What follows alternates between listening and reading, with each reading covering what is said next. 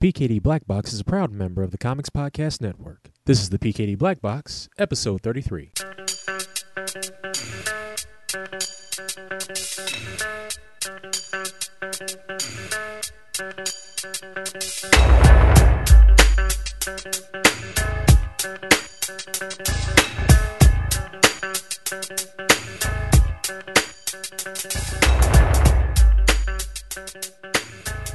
Welcome back to the PKD Black Box. I'm your host, Shawn Pryor, aka Stan Leroy, aka Barack O Comics. This week's show, I joined the Matinee Idles podcast as they discussed one of their favorite and my favorite movies of all time, Jurassic Park. Uh, this episode um, I was a part of uh, aired a while back on the Matinee Idles podcast, and I enjoyed it so much that I wanted to share it with the rest of you. Myself, along with Joey Lucio, Alec Berry, Vern Griffiths, and Matt Burden of the Idles podcast all just teamed up to talk about all the things we enjoyed about Jurassic Park. And I thank the Matinee Idles podcast for letting me be a part of this episode. In fact, I enjoyed being on the Matinee Idles so much that this month is essentially what I like to call the Matinee, Matinee Idles collaboration month. And what I, what by that I mean is this. This week, for this episode, you're going to hear, which aired um, as episode 25 on Matinee Idles at Matinee Idles, and that's idles spelled I D L E S dot com. Next week, I'll have a fresh new show uh, where myself and um, Matinee Idles co host Matt Burden, we have part one of our favorite 80s action movies. And then the following week after that, additional hosts of Matinee Idles, Alec Berry and Joey Lucio, and myself, we talk about the state of the film industry. And then the week after that, we continue our best of 80s action movie uh, segment between myself, Matt Burden, and fellow PKD Black Box member Donnie Salvo. So it's a month of, I like to call it, it's a month of Matinee Idles. Uh, matinee Idles and the PKD Black Box tag teaming to uh, give you some of the best entertainment we possibly can. But before we get to our uh, main topic, I got some things that I want to talk to you about. Here's a bulletin. State Police, Princeton Junction. Yes, militia. Certain individuals of unidentified nature is now under complete control. Hip hop is not what it is today. Well, the final votes are in, and unfortunately, the PKD Black Box is not a 2010 Parsec finalist. Uh, earlier, I had mentioned that the PKD Black Box um, received two uh, 2010 Parsec podcast nominations for uh, Best Speculative Fiction Fan or News Podcast and Best Podcast about Speculative Fiction Content Creation. Um, we were very happy to uh, receive those nominations, and after the final votes, unfortunately, we were not finalists, but I wanted to take a moment out to thank the Parsec Committee for taking time out to take a listen to our show and what we try to do here, and for the two nominations. And I'll just, you know, make sure that we all continue to improve the PKD Black Box uh, podcast and our entire network to give all of you the best content possible. But I am very thankful uh, extremely thankful. Everyone here at the PKD Black Box is very thankful for the nomination. So to the Parsec Committee, I say thank you. A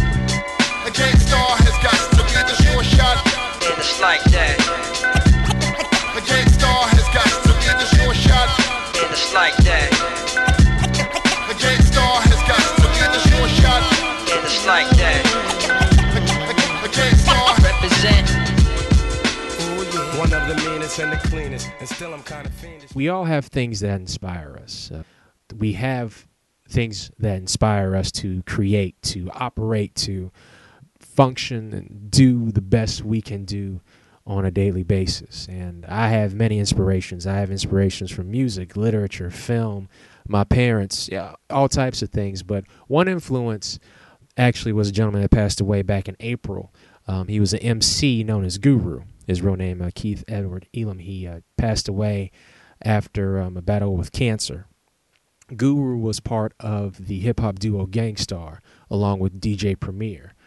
Now, one thing about Gang Starr for, for my hip hop people, or actually for my hip hop and non hip hop people, and give you a quick little history lesson on Gang Starr and, and Guru, one of my favorite MCs.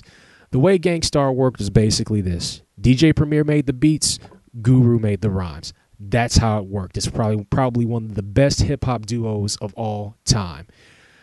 The lyrics were socially conscious, uh, conscious, and you know they're very no nonsense. Yeah, every now and then he have a track where Guru would have some fun with it, but the lyrics always had some type of meaning behind it. And with DJ Premier's like beat style making is like part jazz, part like this, it's just like this new style that so many people tried to emulate and no one could ever duplicate. I came into Gang Starr late. Um, Gang Starr's first album was No More Mr. Nice Guy in 1989. Um, and I think like the hit song off of that album was Words I Manifest. I didn't hop into listening to Gang Starr until 1994 when they dropped an album called Hard to Earn. And one of the hit songs off that album is Mass Appeal. It talks about this whole thing about mainstream fighting so hard to be part of the mainstream where if you just continue to do your thing, they'll come to you instead of you always having to go to them. Mass Appeal is also a cool song because it's just got one of the fattest beats ever. And once again, it's a beat that can never be duplicated. Premier's beats are awesome and Guru's rhymes are solid on that song. But that song was so fantastic to me, I started going back through their back catalog to see what else they had. So I, I purchased No More Mr. Nice Guy. And it wasn't a bad album at all. It's the beginning. So, you know, the, your first album, your first album is normally your roughest. And like I said, Words I Manifest, fantastic. Best song, best song on the album. But when I got to step into the arena, that's when you really see the genesis of Gang Starr truly start to form with songs like Step in the Arena, Who's Gonna Take the Weight, Lovesick, uh, Take a Rest, and Just to Get a Rep. Great album. And then from there, they moved on to Daily Operation in 1992. Step in the Arena was in 1991. And with uh, Daily Operation, you had tracks like X Girl to the Next Girl, Soliloquy of Chaos, Conspiracy. And then in 1994, as I said before, Hard to Earn with Code of the Streets, uh, Tons of Guns, Mass Appeal. Fantastic records. And then for me, the two albums that like really speak out most for me um, in Gang Starr, and especially for Guru, are Moment of Truth in 1998, which is just track after track is solid. The interludes kind of slow down the album a bit, but if you can get through that, this album is almost perfect. It is almost a perfect hip hop record. And then The Ownerz, the last uh, album that uh, Guru and Premier worked on together in 2003. Now, Guru also did solo projects. He also did a thing called Jazzmatazz, which was like this uh, jazz influenced hip hop um, joints. He did a couple of them. He did like volumes one and two.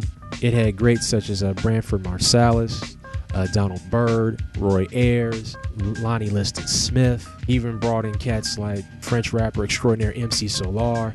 Volume two, he did you know more jazz and you know more more jazz meets hip hop. And then volume three, it became Jazzmatazz Street Soul, which merged not only jazz but R&B as well. And it wasn't that stereotypical like R&B type hip hop. It was it was real smooth. And then from there, he also had done Volume Four, which released in 2007, which I actually haven't heard yet. And he also cut a, a couple of uh, solo records as well.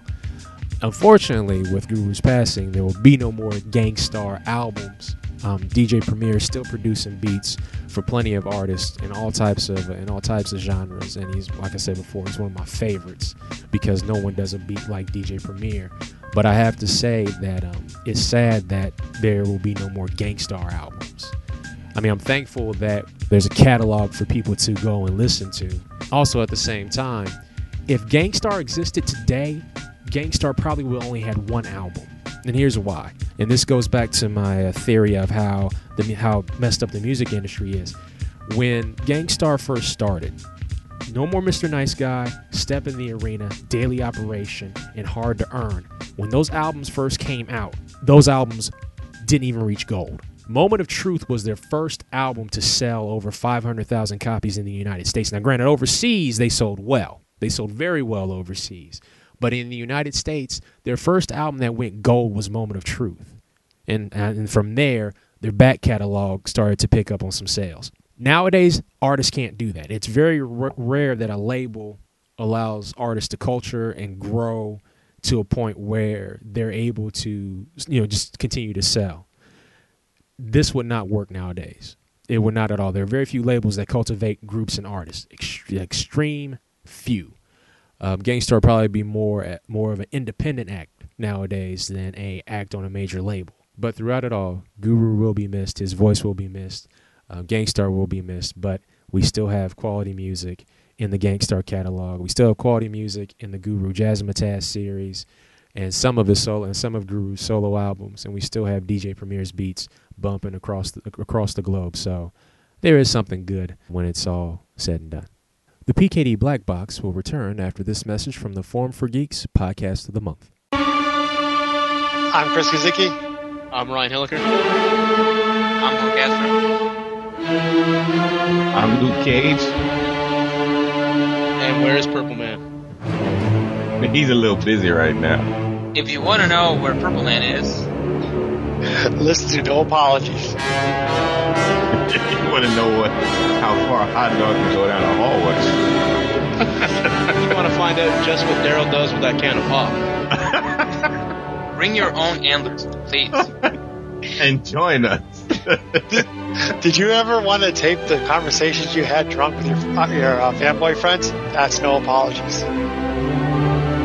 It's like a podcast about some geeks talking comics at 2 a.m. in a bar.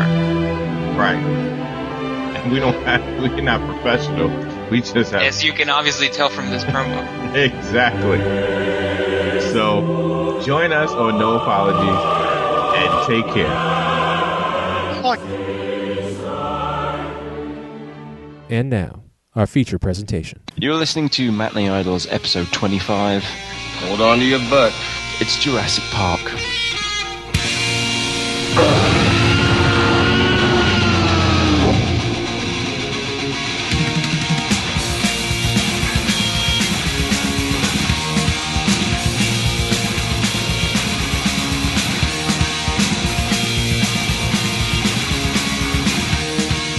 There you go. It's Jurassic Park. Yay! I've blown it. I've blown it. I've told everybody.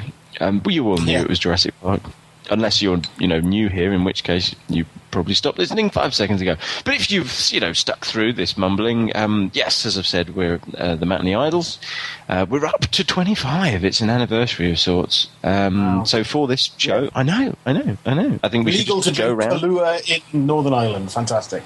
I'm drinking Budweiser. Before we get to anything that even resembles a roll call of any kind, we should uh, just say that I'm Matt Burden. I'm Joey Alicio. I'm Vern Griffiths. And I'm Alec Berry, and this show is brought to you by Audible.com. Head over to audiblepodcast.com slash matinee idles to get a two-week free trial of any audiobook of your choice. It's easy to do, and it's a lot of free books, so check it out. Lovely. Matt, Yeah, introduce our wonderful. guest. Matt, Matt, Matt, Matt. Matt, introduce our guest. We've got a guest, Matt, Matt. I'm excited. Are you? Oh, Yeah, you and, sound and because Oh, well- Shawn's here. Oh, I told you them. So, so, tell. Ah, all right. Well, um, look, we're, on our 25th episode, and um, for an anniversary of sorts, uh, we have brought back somebody who has appeared on this show previously and um, is a good, you know, an amazing friend of the show and, a, and an amazing all-round guy. Uh, the um, the leader, the head, the um, commander in chief of PKDmedia.com, Mr. Shawn Pryor. How are you, sir? I'm doing great, gents. How are you doing this evening? Or afternoon. I don't even know what fucking time it is anymore right now. But I'm doing great. Thank, thank you for having me on the show, y'all, for real. Seriously. No, it's a pleasure, absolute pleasure. Um, and for today, of course, as we've explained, we are doing Jurassic Park, and this. I think this is this has been a long time coming. We've had an awful lot of um, stuff that's meant a lot to um, each of us. You had um, tearful Vern last time, or rather, um, Vern making. Yes, I know. Vern making everyone else tearful. Did you see? Did you see the Twitter? Did you see the tweets from Alan? Uh, no. You didn't. You didn't. Okay. Well, no, he got know, very no, I'm just, he got very upset. He he listened to the Marty episode and uh, he's listened to it twice now. He's checking out the film again because um, I think your comments about being a, a, chubby Welsh man um, and, uh, and and and kind of sympathising with a, um, somebody from New York who's also chubby made him tearful. And uh, he, you know, he's he's although I've got to say, Alan. listened to it more than a couple not of chub- times, Not so- chubby anymore. Alan, Alan looking pretty good these days, if you don't mind me saying. I, s- I see. I saw Well, a I- picture of him on his on his on his Facebook. He's doesn't look chubby to me. He looks uh, he looks svelte. He looks svelte, Alan. The world loves you, and you love the world. Rock on. that was awesome. Ah, um, he. I mean, uh, right now I don't know. He's probably on a bus commuting, and you've just made his day. I, I think. I think. So what you're saying is he's well fit. Yeah, I, I, I was I, obviously I was going for the pity uh, vote, uh, and but uh, and and heading towards uh, hopefully some sort of um, some sort of pity sex, but not not with Alan. I, I was hoping for someone in this country, and you know, with with a vagina. with a girl. Okay, uh, so we've got apologies. We've gone round.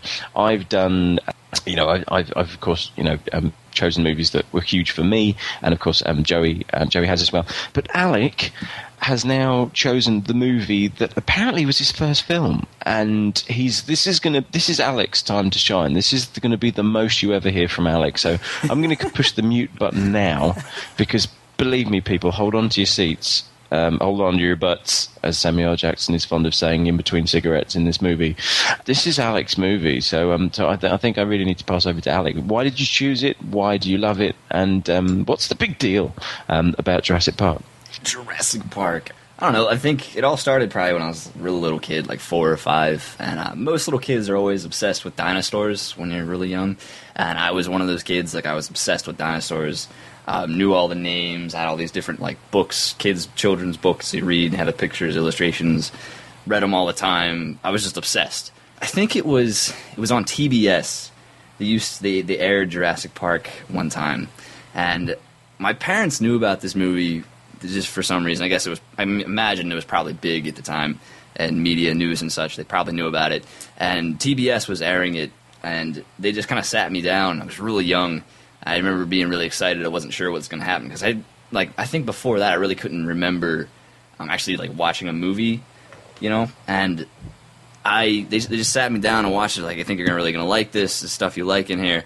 And I remember just when that freaking Velociraptor attacks at the beginning, and you get to the T Rex taking out the jeeps and the cars. I was just I was blown away. what is this? What is this, Joe? I thought you'd find that funny. I don't First time you saw it was in the wrong That's- aspect ratio. Oh my That's gosh! I don't I don't get it. I don't get it. Explain. Because it was He watched it on regular TV, so Yeah, it's I didn't, cropped. I didn't see I didn't see it in widescreen. It wasn't good enough. Yeah. Oh my god, that is you. You are a barrel of laughs at parties. You. That's like that's like my plumber friend saying, you know, how are you, Giles? I'm fine. What do you do? I'm a plumber. Brilliant. What did you do today? Oh, I fixed some rads. And then they have a conversation about boilers. And then most people go over and, and, and you know you know investigate the dip early. Oh my god, aspect ratio. Come on, for a film like that, you should see that in its attendant Can we get back to this episode? Can we get back to get the, back to to the the episode. So this finally, Alex got something to I know, say, and- but apart from, and you're interrupting him about aspect ratios. Come on! Come on. He's he's a he's a kid and he's blown away with velociraptors eating people and giant green jeeps, and you're talking about aspect ratio. I didn't care when I was five. Didn't care. You did very well. Back to Incredible. it. Going. Um, Um, Alec, you're doing you're doing great. You crack on. Thank you. Can't even remember where I left off. Um, so yeah, I mean, Why'd watching watching these just giant animals, which I'd always you know was obsessed with as a little kid, just tearing apart people and cars and stuff. At the age of five was just like the coolest fucking thing I'd ever seen. So from there on, I got a v- VHS copy of it. Parents like got it for me at Christmas or something, and I just I kept watching it. More of the quality. I'm sorry, it's not up to your standards, Joe. I But, can't uh, believe this. can't believe This this. is- you could, Joey's now going. You didn't have the laser disc at the age of five. So you know, I, I I watched this VHS tape all the time, all the time. I, mean, Jurassic Park, the toys, the action figures, plastic dinosaurs, the cars. I had it all. I, I remember just you know, I'd lay out on the floor, living room floor, have the movie on. I'd be playing with the trucks, the the you know the plastic T Rex, uh, just eating the action figures, just having a good old time. And I mean, you know, after that, I watched the sequel, Lost World. I think that came out. Actually, that came out probably only a year after I originally saw the first movie. So it was right around that time, 97, 98, I think it was. Uh, watched that, got really obsessed with that. Jurassic Park 3, watched it, and I loved it when I was a little kid. Now, kind of looking at it now, I'm like, eh, whatever. But I mean, I, I'd seen this movie so many times, and mainly just for the reason to see dinosaurs and to see all this cool action. But then it wasn't until probably, you know, 12, 13, I got a little older, like, I really started to see more in the movie and started to pay attention to the actual characters and the story. And then I found out it was actually based on the book by Michael Crichton. And I remember at the school library, I think it was like junior high, they used to like take us there like once a week and they'd make us get out a book because they want us to read and stuff. And I remember seeing it on the shelf, Jurassic Park, and I'm like, I had no idea this was a novel. This was so cool. And it was a really big, thick novel. Um, never read a book that big before. Wasn't sure if I was going to do it, but I'm like, you know what? It's Jurassic Park. I got to read it. So, get it. I read the book, tore through it. Actually, ended up loving the book a lot more than I loved the movie. Um, then I read the sequel, and it got me turned on a bunch of Michael Crichton. I love Michael Crichton. Um, love his, you know, Sphere. He did a, dra- Andromeda Strains, good stuff. Um, but you know, love this movie. Then I wanted to do it for this show, just you know, for the reason that you know it really was a big impact on growing up. It was one of the first movies I ever saw. It always stuck with me. But the thing I always took away from Jurassic Park was, I think when I look back at it now, I think Jurassic Park really it, influenced me in the way I think the way I think in terms of you know being creative. Um, I think that movie you know what it was doing. I think when you know before that movie was made, if you were told somebody we're going to put a T Rex on the screen tearing apart a jeep and busting through a fence, and we're going to make it look awesome, um, somebody probably would have just laughed at you and said you were crazy. And but that movie disproves all that. It just it kind of made it real, the magic of it. And going back and watching it just recently, and watching that Tyrannosaur when it's busting out of the paddock and taking out the two cars, it's still one of the coolest things I've ever seen in the movie. I think the way that animatronic is blended with the CG, it's just so well done. I love that scene. And that movie is always kind of, it's really affected what I look for and what I really um, just tend to think about, just being creative and really wanting to do creative things because the way that movie was made and what they strive for in, in the visuals of it. And it just makes me think big because that movie really deals with big ideas and big you know characters. I mean, a Tyrannosaurus Rex is a character in that movie. I, I just I love this movie and getting to rewatch it again um, after not seeing it for such a long time was just just geek out. It was just so much fun, and I still love the movie. I still think it's a really good movie. I watched it twice within this past week. I mean, a couple things I see in it, you know, story wise, writing wise, I think are a little weak and they kind of bug me, but I still think it's just a great film. Wow. Cool. Cool. That's like Um, Should, should we go through the history, or are we just gonna forgo that this time? I don't know. I, th- I kind of get a, a kind of a bit of a Jaws vibe. Off Yeah, of, I was thinking. off of this one. I was I was kind of thinking a, a lot of the history. I think will come out during As we go kind of what. along. What, yeah. as we go along, I was, you know, um, I mean, Shawn, did you do you want to go next? What, what's your history with the movie? Um, my history with Jurassic Park, um, when this film came out, my my mother, who is the person that helped me like get all excited and hyped up about comics as a kid and movies as a kid. When this film came out, she was all excited about it, and she said, "I'm going to go see Jurassic Park. You want to go?" I was like, "Yeah, sure, no problem." And I knew a little bit about it, and this was during that period of time in my life where, in 1993, I was let's see, should have been about yeah, 18, you're almost 18 years old, and I wasn't really into movies at that time. I was just like in and out of it. But when I went to go see Jurassic Park, it kind of was that transition for me to step back into going into the movie theater again because, you know, it was one of those game changers. Um, this film was a game changer. I'm not just saying that f- from a special effects uh, standpoint, but just from everything. It for me, it brought the blockbuster back to the movie theater and it made me go see you know all types of movies didn't matter what it was it got me to go back to the movie theater to go see other things so it had that kind of had that kind of mark on me as with alex said with the tyrannosaurus rex um, that he's absolutely right that was the first time i think you ever seen something that was done so well blending the animatronics with the cgi i thought that was For my, brilliant for I my mean- money, I think that's that's still I think the best single know. piece of CGI. In my That's what. I, that's what I, exactly what I Yeah. thought watching this I week. I'm don't, I don't see because I've seen people say, "Oh, Jurassic Park is dated visually," and I don't get that argument. In some sequences, No, no yes, way. but that T Rex scene still looks absolutely amazing. and and the and the main reason why it looks so nice is because the when like it's when they're you know when uh, Jeff Goldblum and them are being chased. Anytime you see the T Rex at night do its thing, it looks fantastic because it's at night, Yeah, and you know, and and so like you know, you have all this darkness encomp- encompassing it, and it's making up for you know, you know, to hide like any type of CGI lines or anything like that. It makes it look good.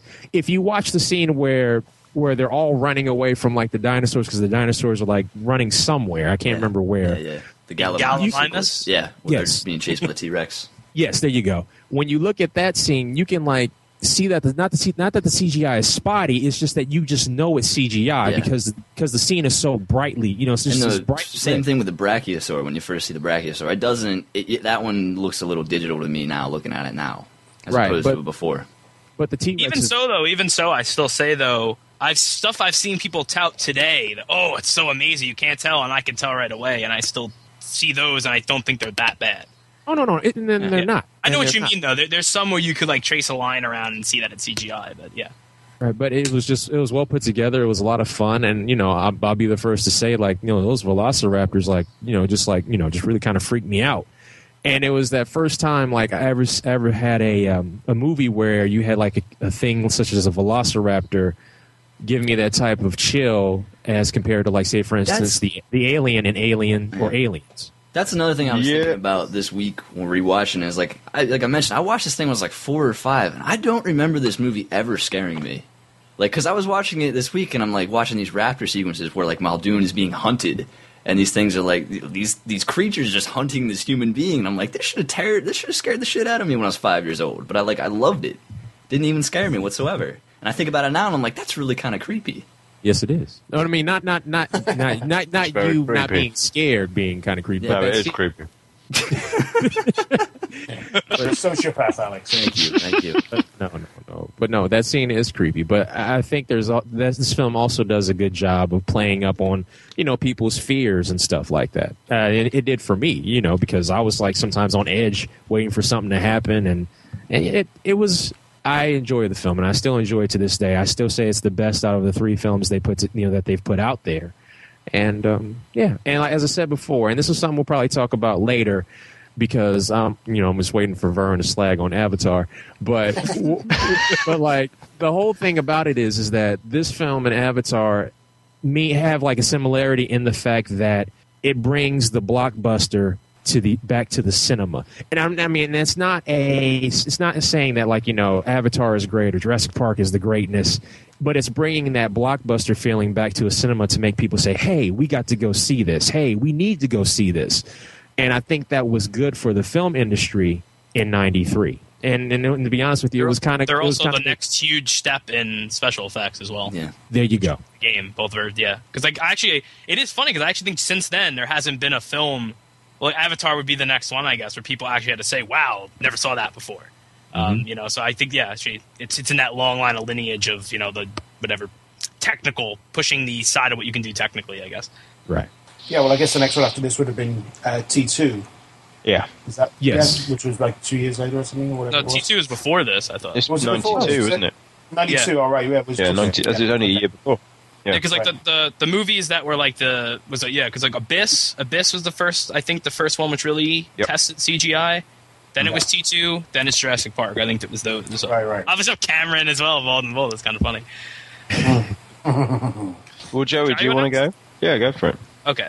Jurassic Park uh, for me, like Alec, like every, probably every kid, I was obsessed with dinosaurs when I was a kid, and uh, I remember seeing the trailer for this. I remember it was on TV or if it was in or if it was before another movie, but I just I still remember the trailer. I just remember when you saw the T Rex's foot step down in the mud. That was always the shot they used in the trailer, and it was like you know something survived or something like that, is what it says in the trailer. And uh, I remember being like asking my mom, you know, like can we go see this? Can I see? You know, you know, my parents were a lot more liberal with stuff like that, like with the movies. Like they weren't um they weren't like, oh, you know, this is too scary. They weren't so concerned. I, I could handle almost anything. Nothing really bothered me that much. So they knew I was huge into dinosaurs. So actually, I think it was like a Tuesday. I remember it was a weird day. Went like t- went to the movies after school on like a Tuesday or something. I remember my mom came with my sister and they'd be picked up and everyone's like, all right, so we going home, whatever. Like, nope, we're going to the movies.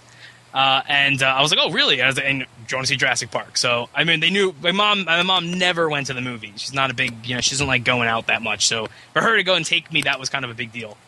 And uh, I remember that we we went. I saw it. Yeah, it blew me away. It's still the first time I remember seeing that. Like like we were talking about with the visuals. That it was literally I couldn't tell. I, I really thought they were real. my better part of my brain was telling me they weren't. You know, they're probably some fake thing, but you couldn't tell for that at least definitely at that point in time, especially at a T Rex scene. You really thought they made a T Rex and just put it there on the set. It was really that indistinguishable.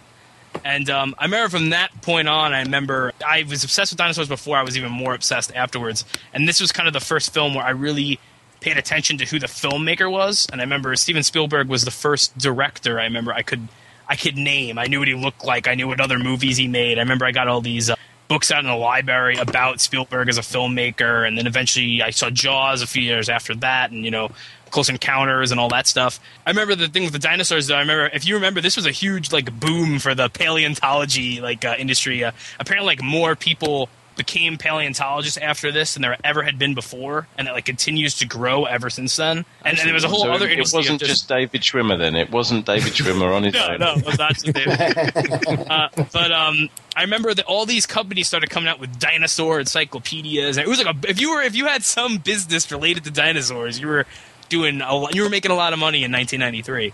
And uh, I remember Unless you made like dinosaur hats or something. yeah, yeah. Not even I those don't know. dinosaurs. A couple. Well, yeah, I mean, There's still no- we'll have to see. Alec, did you have a dinosaur hat? I, not that I can remember, but I did want to be a paleontologist for a short period of time. I do remember that. There's still time, Alex. There's still fossil time. museums and stuff like had an all-time high for people visiting to come and see dinosaur bones. All spa- I remember I had this encyclopedia of dinosaurs that um my mom put me on. A, they they sent you a new book every month.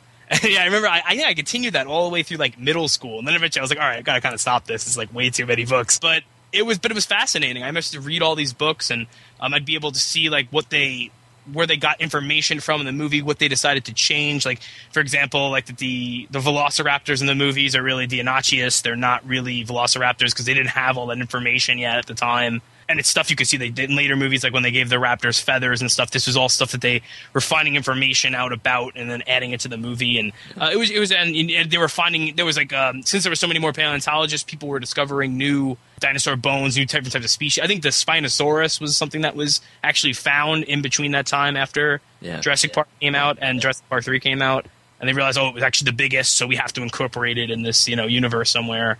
And um, I don't know, it just it was just a it's just a really special movie, and I, I, I love it. I, I know Alex said before about the book, but I disagree. Like I I read the book, I, I didn't find it as I- near as good. I think I think the book is great for what it is. I, I think the movie is great for what it is. But I, I did really like. It's very odd. I think when you watch the the first and the second movie, they really are just kind of the first book, um, except for obviously the title. And there's some aspects of the second book in the second movie. But I mean, it's I, I, I do I just like how the book really got a lot more into the world. Because that was one of the things I did notice watching this movie back is that you know there are some instances where I was just like oh man I wish they kind of went and explored this a little bit more. Something like you know what's over there? You know what's back here? And the book kind of does all that and it really kind of gets into the nitty gritty of this this island this ecosystem what's there the questions. And I, I just you know again the books obviously are always going to do that over the film because the film has to be two hours books can be eight to a thousand page, eight hundred to a thousand pages. So there you go. But I mean, it's like I get that I get yeah. that concern, and I think, but looking at it now, um, I think I think a lot of people. The reason you hear so many people say, "Oh, the Jurassic Park the book is better than the movie," is because I think it's it's the first book I think a lot of kids read. Yeah. This is the first book that had a movie attached to it, and then when they see the book and they notice that oh, there's more here, there was more than what's in the movie, they assume it's better because of that. You just there's more stuff. That might better. be that might be my case because I mean I haven't read the book since the one time I read it way back. And I'm not in saying the book is horrible. It's not, but it's basically just his other book, Westworld, with dinosaurs in it. It's not much more than that. I haven't read Uh, you know, and uh, uh, but I, yeah, I guess saying like I, I just find like they made the like I, I get your concern about the oh you know we didn't get it to focus on the world quite as much in the movie, but again it was a test of the park. You know, we didn't really Yeah. just something went wrong. It's like the movie doesn't work. I think, and I actually, if you look at a lot of the diaries and the making of books of this, they they had more stuff with that that they just kept cutting and cutting as they because it's like you know it takes too much of the focus away. It's like the pacing would be off because it is it is still kind of a a, thr a bit of a thriller movie. You can't keep slowing the movie down. It is, it is a very tight movie. It It, has does. to It, it keeps fast. moving. It does keep moving. I will and I think that. what they do when they have a chance, they go and they do explore the world a little bit. I think a lesser movie probably wouldn't have included like those scenes in the tree with just the kid and stuff like that. So I think it does it does a little bit of all of that. You know, you did get to see the world a bit, but I think I think they did the best job they could. I think they took everything in the book that really mattered. Um, but I think even the stuff like the subtext in the book and stuff, I think it's almost stronger in the movie because it's a movie because it has there's almost like there's this whole other kind of um, I don't know, like a Hollywood kind of or big business satire. I think that's a little stronger in the movie than it is in the book. The book seemed kind of very anti-scientists, and like that's well, that's certainly in the movie. I, I think it goes even further and it kind of expands into all this other stuff. But, um, but yeah, that, that's kind of my history. Before we go on any tangents, let everybody else go first. Okay, then do you want to go, or I, I can go? I don't know. Uh, yeah, no, I'm I'm happy to go. I mean, um, Go for it. I have a very clear memory of my first encounter with this film. It was long before it was it was out, there, and I'd never heard of the book. And I uh, was reading an Empire magazine, and it said uh, Steven Spielberg's next project is going to be the uh, dinosaur uh, adventure thriller, blah blah blah, Jurassic Park. And I remember thinking, what a fucking terrible name for a film. Jurassic Park. Who the hell is going to go and see a film called Jurassic Park? And it turns out everybody. So, uh, so that, for some reason that I that I thought that, and then was proved so spectacularly wrong. Um, you know, it's, it's stuck very clearly in my mind. And I remember, uh, as we were just talking about uh, Judgment Day, and uh, uh, went to see that with a few friends, and, and walked. I remember walking from the the cinema back to the car, and being totally blown away. All four of us just kind of wandered, sort of dumbstruck, to the uh, to the to the to the car, um, because of you know the T one thousand being so like, not anything we'd ever seen before. Going to see this had a similar kind of experience coming out. I was just like, those dinosaurs were there.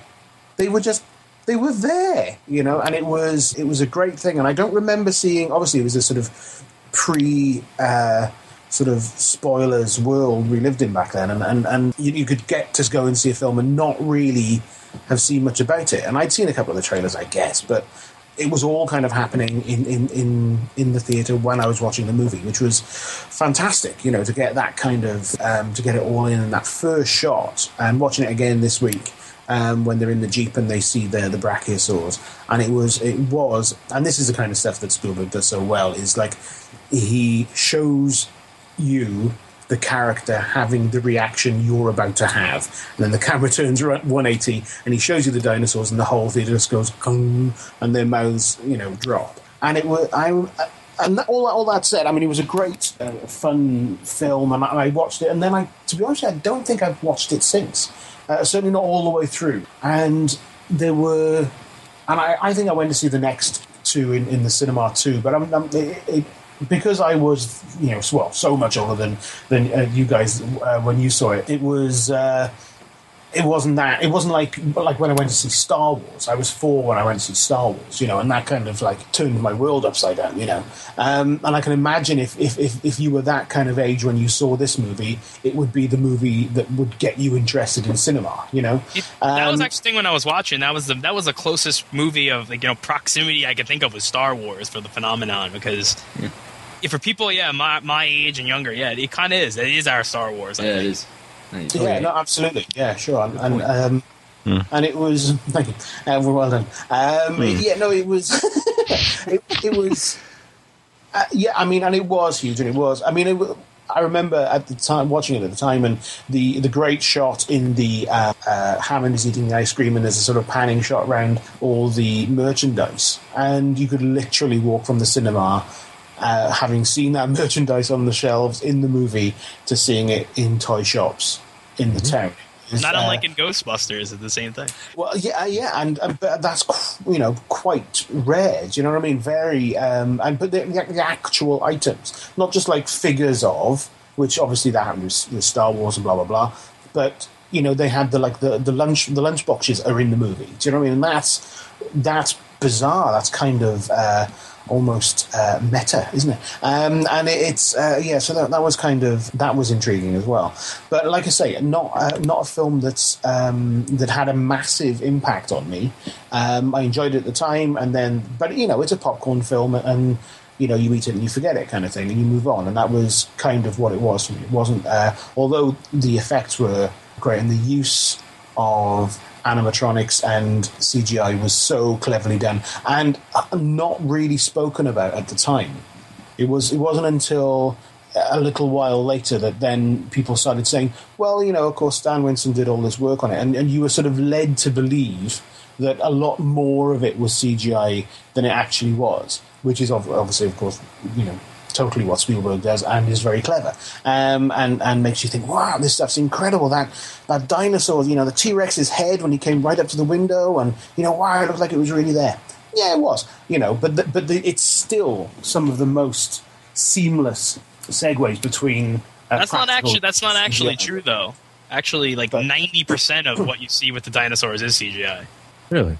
Yeah, they they designed but pretty much everything originally before they were going to go in to shoot it. They were only going to use like two scenes. we're supposed to have some CGI. I think that was all it was supposed to. Um, but then when Spielberg actually saw it on the what what it actually they could do, um, he decided that every, every time, pretty much put a lot every time you see it, anytime you see a full dinosaur, with the exception of like once or twice of the T Rex, um, it's see all CGI actually. Yes, when you yeah yeah, yeah when you see when you see the full when you obviously when you see the, the, the full beast. But uh, I mean, I, I, I still remember and watching it uh, this week, and it was great because it's often when you know I rewatch films for for these uh, podcasts, I'm sort of scrolling myself away to watch this watch something in, in preparation, you know, um, and. Uh, I don't. I don't own Jurassic Park. It's not one that I have in my collection, and um, I was kind of uh, asking around to see if anyone had it, so I didn't, you know, save me having to buy it. And my friend's cousin is about your kind of age, and um, nephew rather is about your kind of age, and he had it and had grown up on it, and he, him and his little brother used to watch it over and over and over and over and over again. And so um, they they lent me some very well worn um, DVDs, and. Um, and my, my pal said, Well, we'll just come around, come around and we'll watch it together. It'll be great. And watching a film like this with someone else um, and watching a film in preparation for this with someone else was a very interesting experience, you know, because you kind of get swept away with it a bit more. And, uh, and he's kind of an excitable viewer of stuff, you know, he kind of gets involved, you know. And that was fantastic to watch it with someone else, and it, and, and and like it was kind of like my previous experience of it being being watching it in, in, in the movie theater. And one thing that really pointed out, you're talking about being scared as well. I was, I was, as I say, I enjoyed it in the cinema. I, I wasn't massively affected by it, but there was one moment that totally, totally got me, and it's it's Jurassic Park's equivalent of the head falling out of the bottom of the boat. Ah, you're going to steal it from me. when they're in the well, it might be a different moment. We don't know. Uh, when they're No. in the uh, in the kitchen with the circular window, and the, the Velociraptor's head comes up, and it suddenly breathes out, and it goes whoosh, and steams up the glass for the first. You know, they do it a couple of times later, but that's the first time it does it. That I left my. I did an Allen. I totally. I, that went, went kind of. What you got extremely fit very quickly, you mean? and, and you know, just about. I mean, I don't think anyone else in, in the cinema it kind of affected them as much as, as it did me that one particular moment. And, um, I was uh, kind of. It was just a lone squeal in the darkness from me when that happened. But it was, you know, it was great. And uh, you know, and, and, another sort of uh, parallel to Jaws. I mean, there are lots of parallels to Jaws, kind of in this film, I think. But the the sort of prequel, you know, not the prequel, the pre sort of credity kind of bit where where the guy gets eaten right at the beginning with Bob Peck is Yeah. um, put the guys in the thing, which I'd completely forgotten about. I totally forgotten that sequence. So we talked about when the girl is swimming at the beginning of Jaws and she gets grabbed from un- underneath the water by the uh, shark, obviously, and gets dragged sideways, and what an alien kind of movement that is, and how disturbing that is. And he does exactly the same thing in this film. You know, the guy, his foot gets caught or whatever it is, and he gets dragged in, and they're trying to put him out, put him, put him in, blah, blah, blah, and he gets so he suddenly shoots up in the air about four feet. And, and it's exactly the same kind of uh, movement, and it has the same effect of that kind of weird alien movement and or unusual movement, and that makes you go, "Ooh, that's something creepy in there. That's something that's that's something unusual in that box."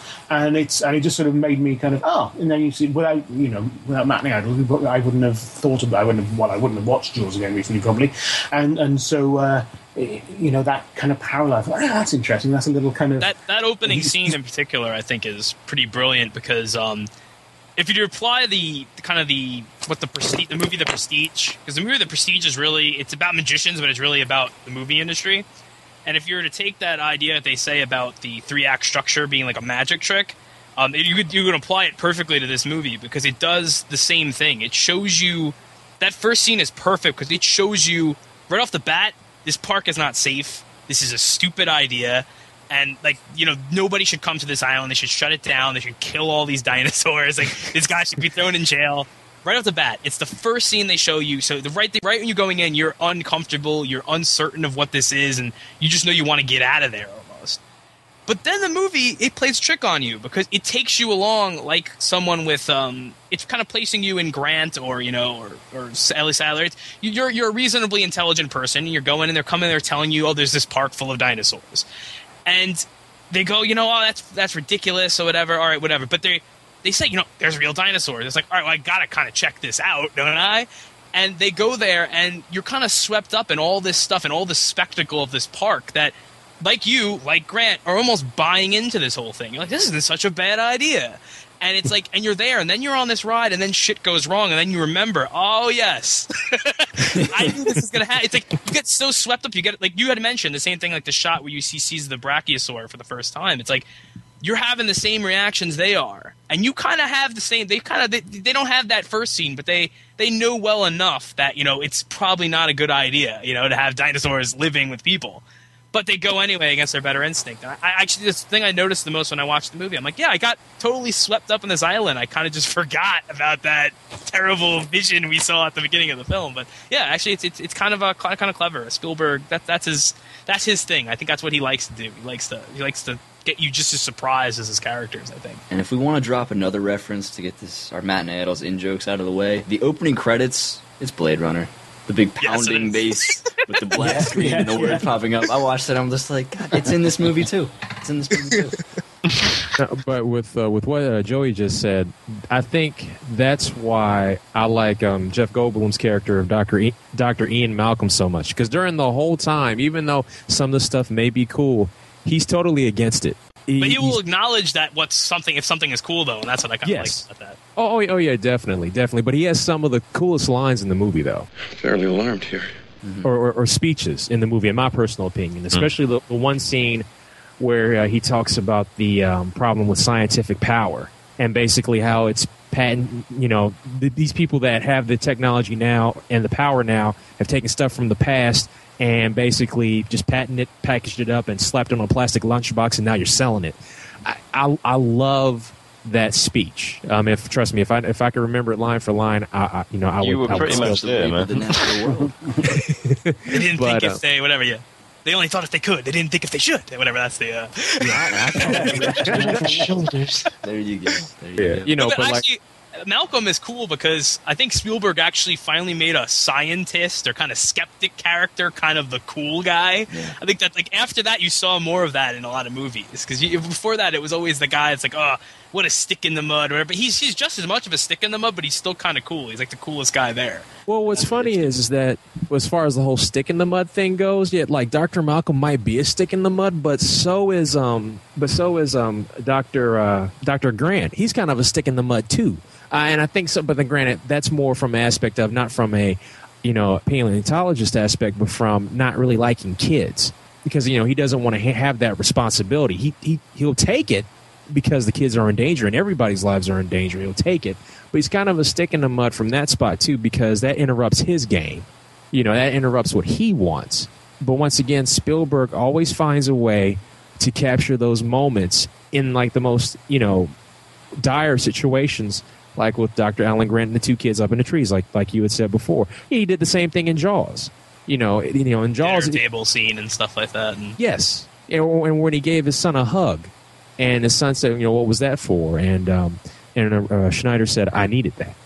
You know, those those types those types of things. So, you know, Spielberg is good at, in getting those moments of like levity before he throws you back into the depths of hell. So, um, no, no, I I just wanted to chime in on that.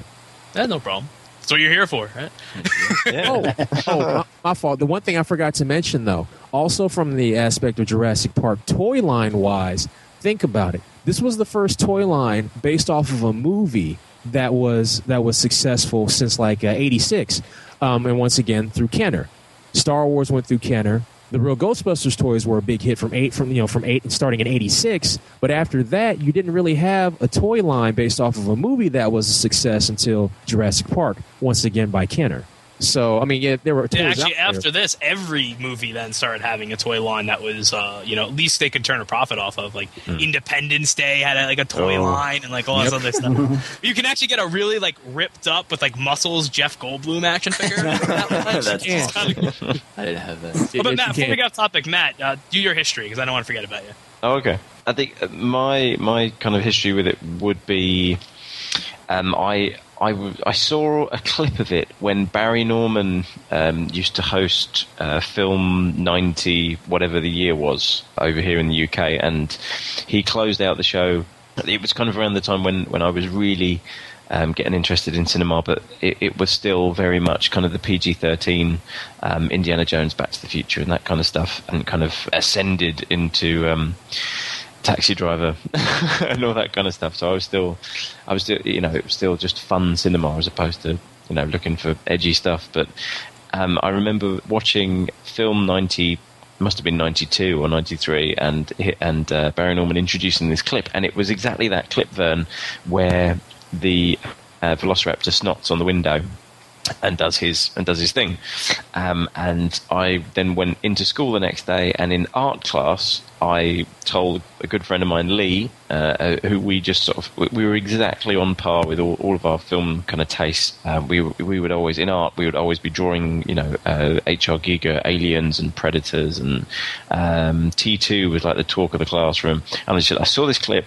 It looks amazing. It looks like those really claustrophobic um, scenes from Alien.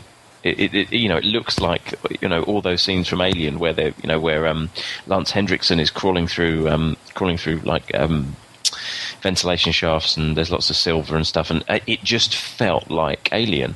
Um, and I said, this is going to be good, and no one else saw it, so it was kind of, oh yeah. And a lot of people, uh, I just remember a lot of the guys were kind of, yeah, yeah, yeah we'll, we'll, you know, we'll see, we'll see what happens. And then uh, I think I, I was watching the news and I saw a clip from the UK premiere, and it was kind of a woman outside the the the big cinema, standing in front of one of the big green, yellow, iconic trucks, the ones that run on the electric rail, and they had one put outside the cinema. And I remember just thinking, that truck looks really cool, the logo looks really cool, and it just kind of made me think about kind of, not gimmicks, but it just made me, you know, uh, for me, Back to the Future is the DeLorean, the skateboard, and lightning. And in my brain, if I see any of those things, I think Back to the Future, um, and I get very nostalgic about it. And Spielberg has this knack of kind of hooking you in with these little iconic in- images and, and, and stuff that he can sell as toys, I suppose. But I, I went to see it with my dad on a Saturday afternoon, and we, we just had an absolute blast, and we both jumped.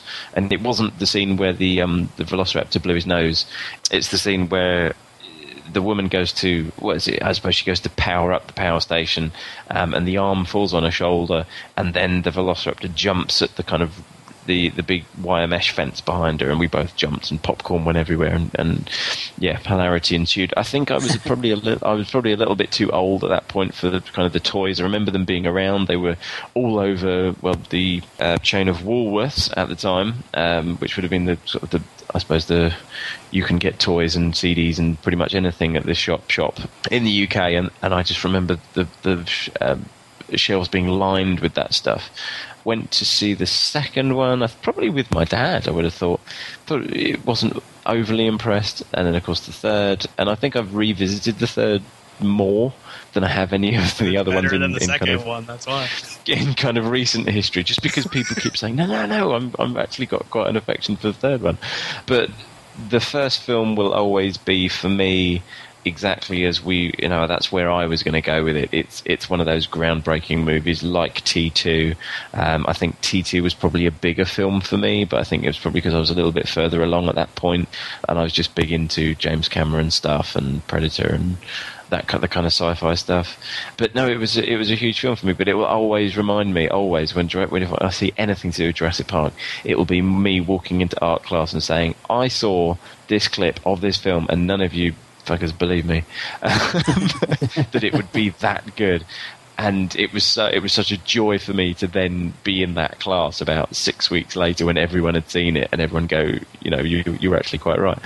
But it was it was cool. It was fun. Um, I watched it with um, with Joe. I watched it with my son um, day before yesterday, um, and he'd seen it. He probably saw it about a year ago, and he's uh, obsessed with T Rexes. He loves T Rexes. Um, he he does know about the the Spinosaurus, and he also knows about the what's the other one in between the T Rex and the Spinosaurus? I can never remember. Megasaur or whatever it's called. There's another dinosaur, and he, Yeah, he Mega, Meg- he's- Megalosaurus. Megalosaurus, yeah, he's got this. He's got this fascination with finding out about something that he, he- it'll always be. Um, who would beat? You know, Oh if, no, no, if there it, was it's, a, it's Allosaurus. That's it. Is it okay? I think he thinks it's a Megasaurus or something. It's a Um, Megasaurus too, but it's a smaller uh, dinosaur, I believe. Oh, okay. Well, yeah, he's always got this um, thing, and it's. It, I would have been exactly the same at that age, which is um, who would win in a fight between. You know, we've always everyone does that. Um, to the point where I was watching Jungle Book with him today, and Shere Khan was on the screen at the same time as an elephant, and he said, "Who would win between a tiger?" And and, an, and an elephant. And it's kind of I don't know. I, I've no idea. But hey, you know, you, you have a child's brain, and I envy you. I wish I could go back and, and, and you know be be that way again. But it's so much fun watching him try to finish a bowl of cereal, or even start a bowl of cereal at the point at which the goat's leg gets chucked onto the top of the car, because you can't do anything else but just be absorbed by that scene and, and enjoy everything about it. Whether it's you know the animatronic claw popping over the you know the fence to the the just the the weight you, you you feel the weight of the T Rex as it walks casually, like he's not got a care in the world, through that deactivated electric fence and starts ripping apart those cars. It, it's such an amazing scene. Yeah, and and I'm I'm I'm astounded at how many people don't get references from that film. Really? You know, like the, the cups of water. But yeah, yeah. But then again, you know, there's none strangers folk, is there? Um, but then again, I'm strange like that. If somebody's computer breaks down at work, or someone says, "Oh, every time I go near a computer, it breaks down," and I'll say, "Oh, like the guy from Jurassic Park," they have no idea what I'm talking about. Um, or if an extraordinarily large lady walks into the room and I say, "Hey, my coffee was jumping," nobody knows what I'm talking about. Uh, but but when but when the power goes out in the building, you don't send the black dude over to go turn the power back on, right? Never, never, because the you, it, our power, the basement is is in the basement, and usually that gets flooded, and we keep a shark that swims backwards down there, and and Sammy, Sammy, and, and dinosaurs and sharks have a have a history, so we can't for either we can't send him in, but uh. Yeah, it, Speaking of that scene though, um, where Samuel L. Jackson does go to the power thing, uh, that's also usually cited as a um, like a goof, like a technical error, because they say, like, "Oh, how could he have killed like the how like the the raptor just came in? How could he have killed the guy?" Actually, now that I just watched it though, I noticed actually that actually it's actually a creepier scene because the raptor's there the whole time. It's just waiting. Yeah.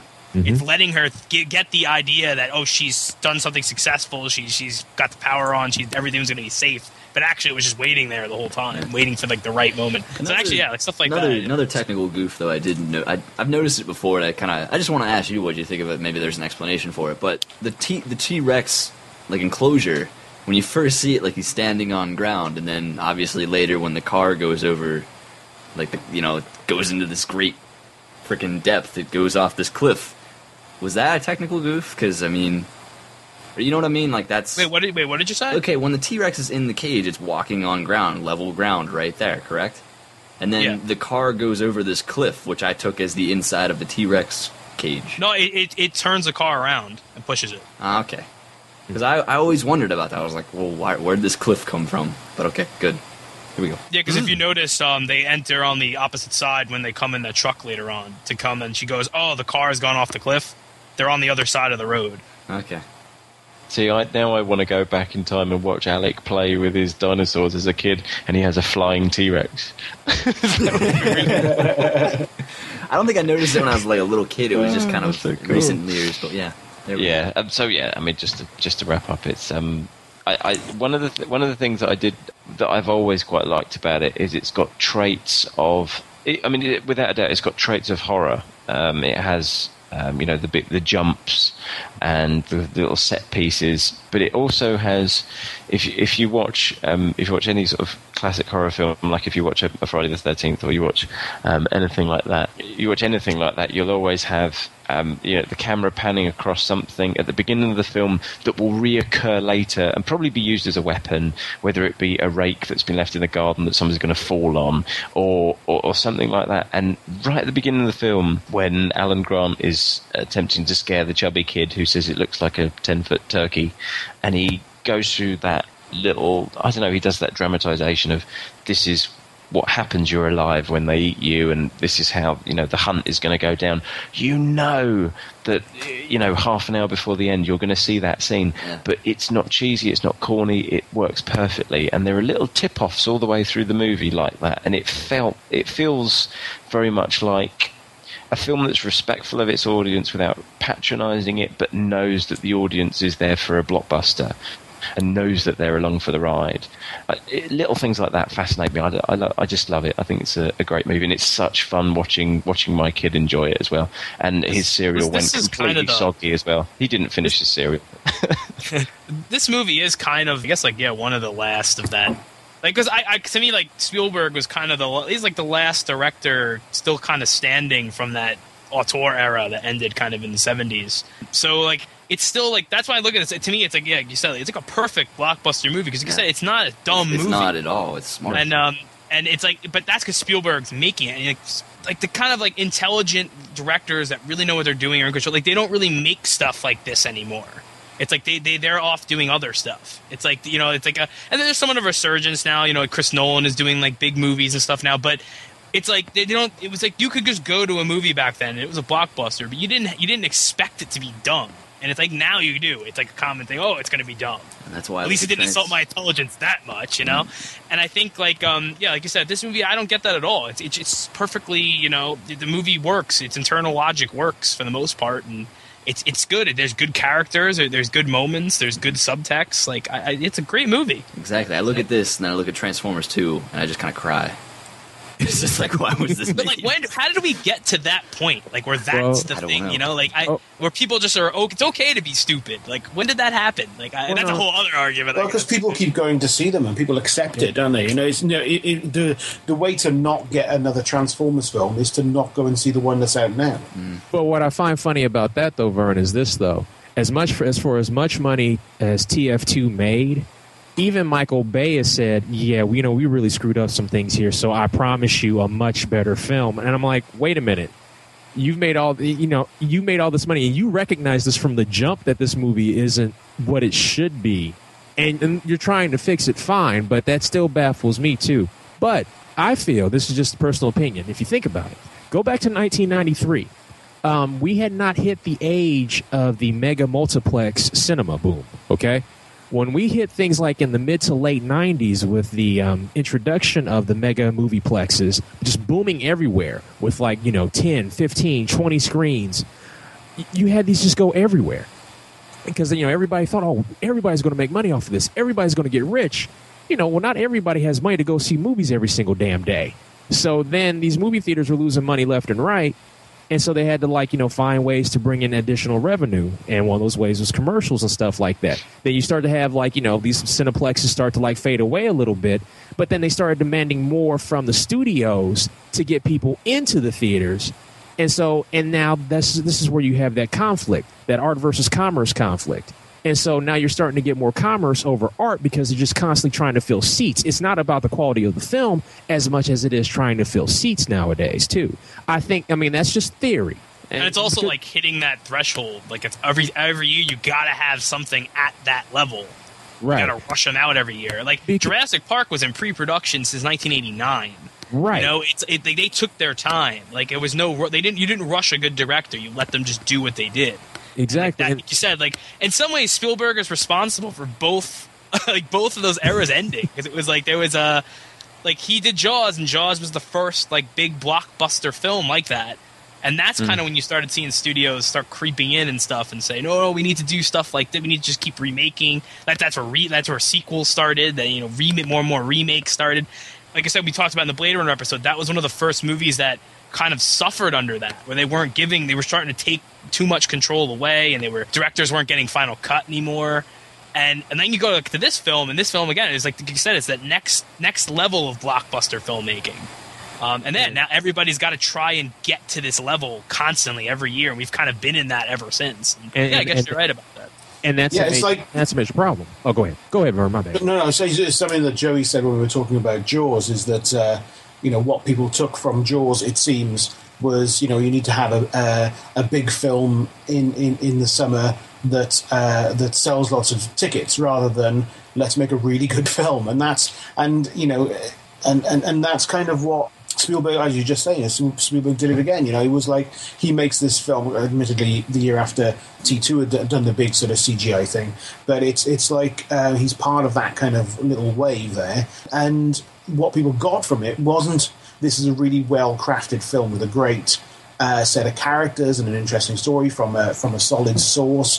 What they got from it was oh yeah, CGI things. People like CGI things. Put them in stuff. So which leads us, which you know leads us to Avatar and um, and and Transformers too. You know, the, you know where you where you have this mess of, of CGI nonsense, you know, being sicked up on you by the screen um, for two hours, and and you know why what what is it with, with Hollywood that they that uh, they they aren't sort of seeing that what makes the the great films great is never the the gimmick. It's never you know um, it's, it's, it's never the 3D or, or the CGI or, or the uh, or the costume or whatever it is. It's it's the story and it's the characters, and that's it's it's ironic that this huge wheel of, of, of, of desperately trying to make more and more money, and the thing that makes the money, truly makes the money, is the thing that costs practically nothing, which is the time it takes to make a make a good story and and to, to craft a script you know? And it's it's invariably the cheapest part of the film is, is what they pay the writer. And it's it's it's bizarre that, that we can sit here um, in our various heres and and see that that's the way to go and that the people who actually make the films can't quite grasp it And well, there's no incentive to change though because they continue to make Yeah, uh, that money. You know, it's like it's like Yeah, you want I, to I- that's that's what I think. I think probably most of them do see the problem, but they again, it's kind of like, well, we got to do this. This is how you make money. The last time we people thought that, that was going to happen was in 2008 with Dark Knight. Where people were like, oh, now the audience, they, like, there was a big thing for people. Oh, now the audiences are demanding smarter, uh, you know, smarter action movie, smarter comic book movie, whatever, smarter blockbuster entertainment. Um, and then that was all squashed next year because Transformers 2 like made the most money. You know, it was like so. It's like they there was a chance. It seemed like there was a window there, or maybe things might have changed. But even then, the studios again didn't take the But we might right see, lesson we from might that see it again. Though, Well, in I mean, of course, the, well, you know, yeah. The problem is, of course, that that uh, like you said, you know, this movie was in pre-production for four years. It's it's difficult to, to it's easy to jump on a bandwagon and make something that's crap, and it's difficult just when the when the bandwagon is let's make something that's quite finely crafted and is good because that all takes time. You know, you need to be on you need to be on the wave and on the wheel before it's happened. You know, if two years before Dark Knight came out, everyone was thinking, "Yeah, we should make better films. Why don't we, why don't we make better films?" Then you would have had a raft of really well written big films coming out. Well, unfortunately, there was a writer's strike. I mean, well, yeah, there you go. You see. and, Um, and also, and I think the thing about sorry, the, the thing about uh, the Shawn was saying ab- about Michael Bay apologizing. I mean, I think that's more to do with climate we live in now, as sort of this kind of weirdly uh, because everything is is overanalyzed on the internet. You know, there's there's this kind of weird faux contrition that that people go through, like Tim Kring and the second series of, of, of Heroes. You know, it's like, oh, I'll apologize, and, and then people will be placated, and, and then they'll they'll you know drink the same bile. John I- Favreau did the same thing with. Iron Man. The ending, he said, like, "Oh yeah, it was really bad. We'll try better next time." Or Yeah, they did the same ending anyway. well, yeah. Uh, but yeah, but this time we had Mickey Rourke's head on it.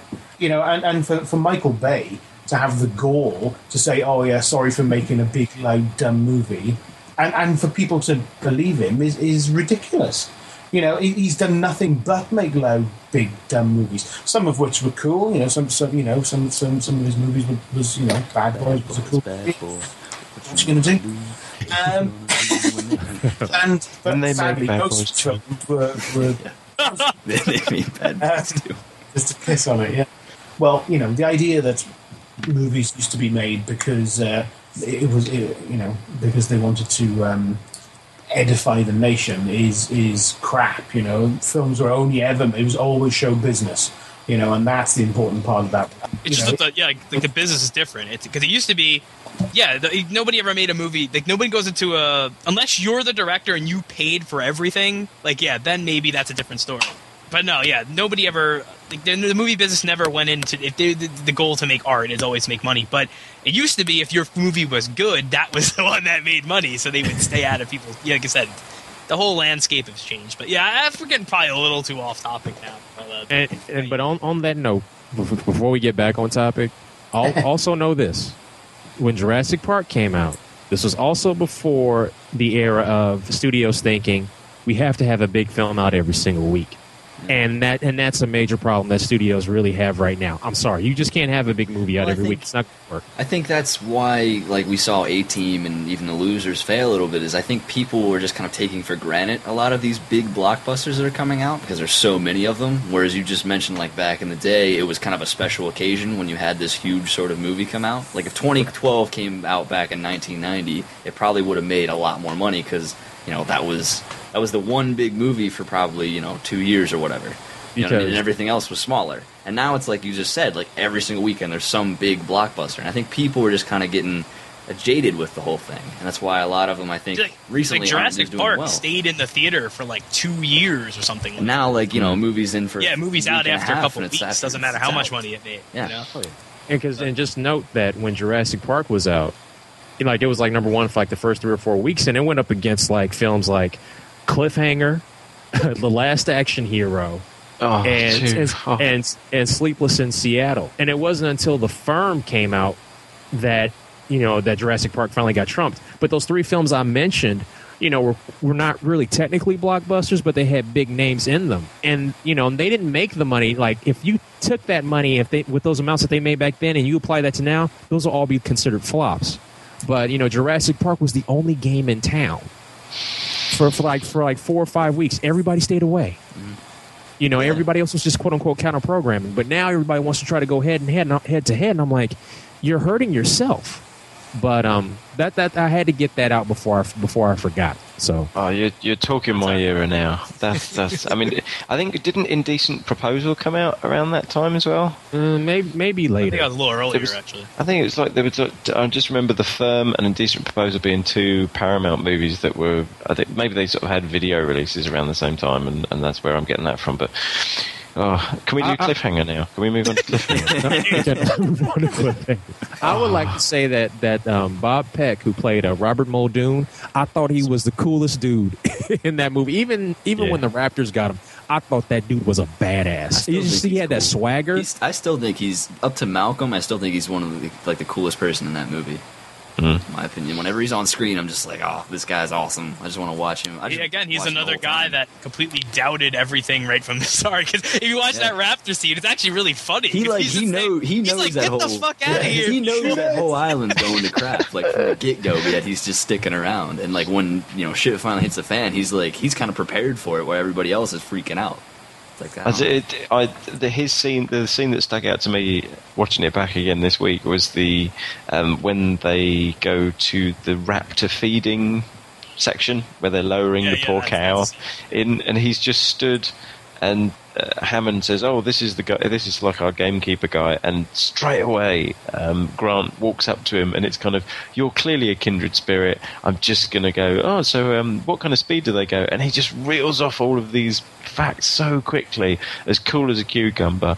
And uh, I don't know; those two are just vibing completely, and the other, the other lot of them are all kind of even, even. Um, I can never remember her name. Ellie. Anyway, the woman with the enormous nose. Sattler. That'll do. Played by the lovely Laura Dern. She's yeah, she's just not. She's just not in that gang, and those two are just riffing off each other with their kind of top trumps dinosaur facts.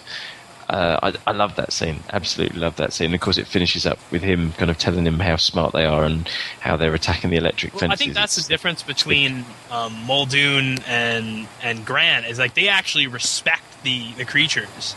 Um, like that's a, that's a big thing I noticed in that scene. Like he's telling them, he's like, you know, these things, this is it. Like all the traps you've set up, they've kind of already, you know, they've kind of already mastered everything already. They're looking to take over, and you know, they're all like, ah ha ha, you know, that's not going to happen. And he's like, well, you know, wait and see because it looks like it's on the way. Like he's really clearly warning everybody in that scene, and it's like everyone just keeps going on. You know, I always thought it was funny that the Raptor cage too was open, like open on the top. So they could have figured out Yeah, how they to get out. Because if the fe- Hey, 'cause of the smart. feathers. They were birds. You could Yeah, turned their into ability birds. To fly. Yeah, their ability Well, to fly. yeah, they I could mean- have just flown. What?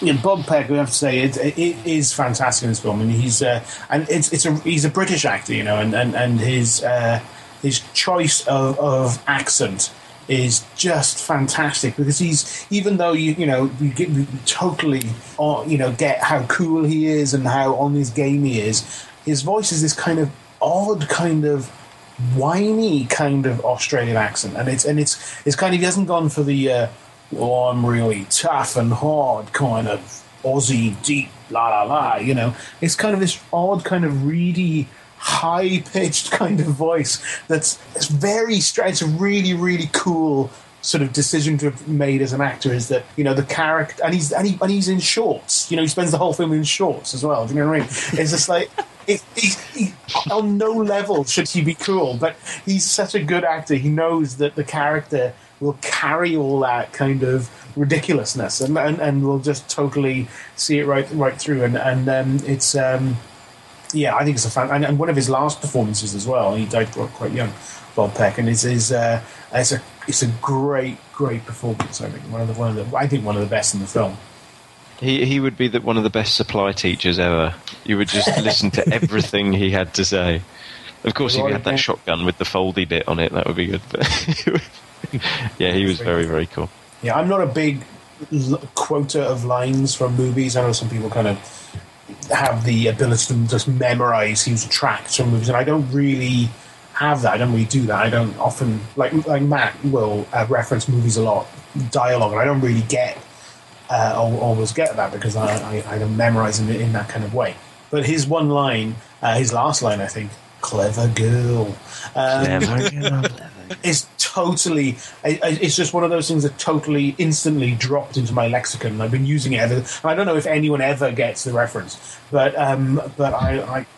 I it think all. you the- said it I once use it all. You said it once on all- this show. I'm gonna look for this. Now. When he uses this, I'm gonna be like, I know what he means.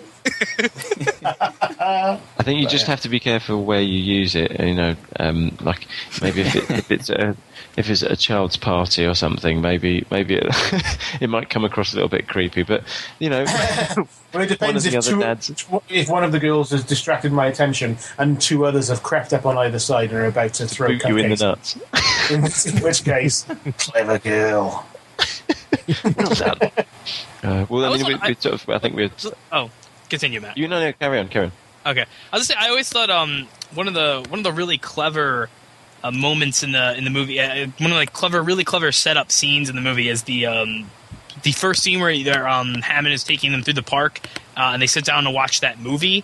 Um, that's basically telling you everything. Yeah. I thought that was really well set up because it actually, um, there you go. Now the audience knows all that information, and they kind of it was the easiest way to get that out there without it just being exposition. Yet it doesn't feel lazy. make it into It this- doesn't feel as like lazy at all. At all. It's exposition, but it's like also this really nice kind of corporate satire of the whole thing that you're kind of watching, like the way they've made this theme park, and they- they've gotten uh, what's his name to do the voice and the uh, like he's kind of um what is it? It's almost like they gave him like that kind of like hick, you know, they got like some kind of hick voice to go on the thing so it can relate to the everyday man. It's Yeah. That It's, is I- so it's- you- awesome, it's like it's, you uh, half you half expected him to have Troy McClure Yeah, Troy walk on McClure or halfway something. through.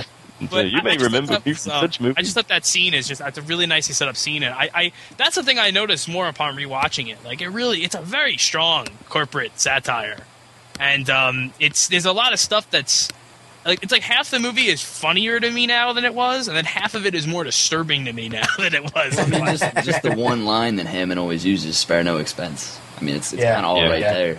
Look at the fleas! Look at the fleas!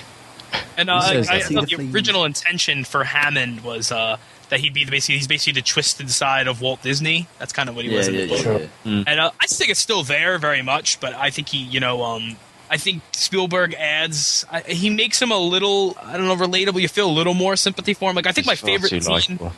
My favorite scene in the whole movie is actually the one that Vern mentioned before, where you see all the toys and everything, and and they're they're just sitting there eating the ice cream, and um, it's the scene in the movie like uh, it, it's kind of where you really you're, you think you don't really feel bad You for having for what he was going for, and then you kind yeah, of and it's like you know, I kind of messed up. relate to that more now in uh, my life, where just like you know he's he's just trying to grab onto Yeah. that like wonder he felt when he was a kid, and um you know, and it's like yeah, he is kind of this evil businessman too, but it's like it's like no, you know, his intention was always for this just to be the the most fun place on earth, like the place you you could see the thing I never thought I could see, and and it's I don't know as you get older, it's like I kind of I'm like I'm you you start to lose that wonder and it just it, it, it just like especially when I just watched it, it just it really kind of got to me. You know, just seeing this guy and he's just like so in denial. Like he he still thinks after this like he's just gonna make a few changes in this park and still work. And uh, you know, it's just I don't know. It's just a great scene. It's yeah, it's probably it's yeah, it's probably my favorite. Yeah, and it's scene. a, it's a great character as well, and he's he's he's got that kind of, uh,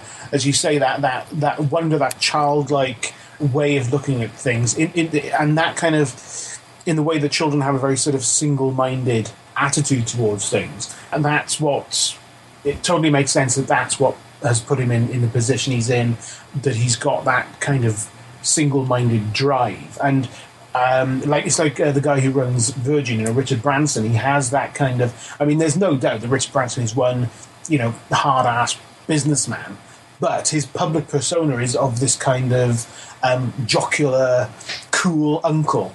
Um, who who you know never wears a tie and, and goes hot air ballooning and and you know and Hammond is kind of like a, a mash of, of, of Branson and, and, and, and Walt Disney and you know I don't know uh, some evil scientist from uh, like Doctor Frankenstein or something you know he's like he's he's a, he's a mash of all those kind of those those kind of But see, the thing I think the film does well is it doesn't. It shows you that it lets you kind of get a window into him and relate to him and feel for him a bit. But it doesn't. It doesn't excuse anything he's done either. It's That's still that's one of the in- most the interesting last image you see of him is of shame and like everyone's just kind of like, look what you fucking did. Yeah. Like you feel good about this now, and it's like that's what they leave you with. So I feel like Um, because I, I I read an interview with Crichton and he was saying like, oh, you know, they, they kind of that was one thing he felt like they, they were a little too nice on him, and I was like, no, I think that was the way it should have gone. I I think that's almost worse to kind of get a window into this kind of childlike personality, but to see you know you still did all these terrible things, you're still responsible for all this. I think You know? it's I think it's interesting too. Like another thing I will I, I noticed rewatching it is the cane that he has with the a piece of amber on it. And I just I kind of thought that was like a nice symbol of just how he kind of easily wields this power that he has, this genetic power. It's kind of all it all comes from that amber, and he just kind of the way he just easily wields the cane kind of represents how easily he wields this great power that he has. I thought that was kind of a nice. It's very much, um, especially they dress him in like all ivory white and everything, and he has that Yes. cane. It looks very much like the, um, like you'd see like those poacher, like the, the, the whoever would be running like the poachers that would come into Africa to take like Yeah. Lions to or you know elephants to make you know piano keys or whatever the hell they needed them for. They they would always look like that, and they'd always have the cane. And I kind of do Mm-hmm. like that, like having that amber as the head of the cane. It just shows his blatant disrespect for nature. Like he's taking Yeah, that's his- right, that kind of colonial kind of intruder, you know, kind of thing. Yeah, yeah. yeah. nature has to support his weight, you know. But at the same time, he kind of looks like an ice cream man. So it's like either way, it's like balance it out, you know, pretty nicely.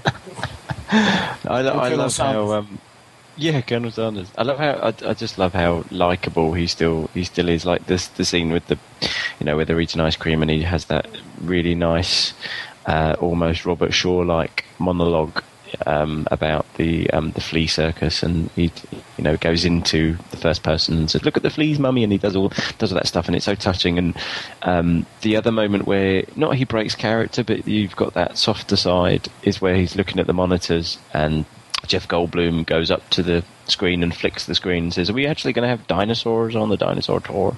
and uh, and he look, he just looks at the he looks at the camera and he looks at the screen and says, "I hate that man."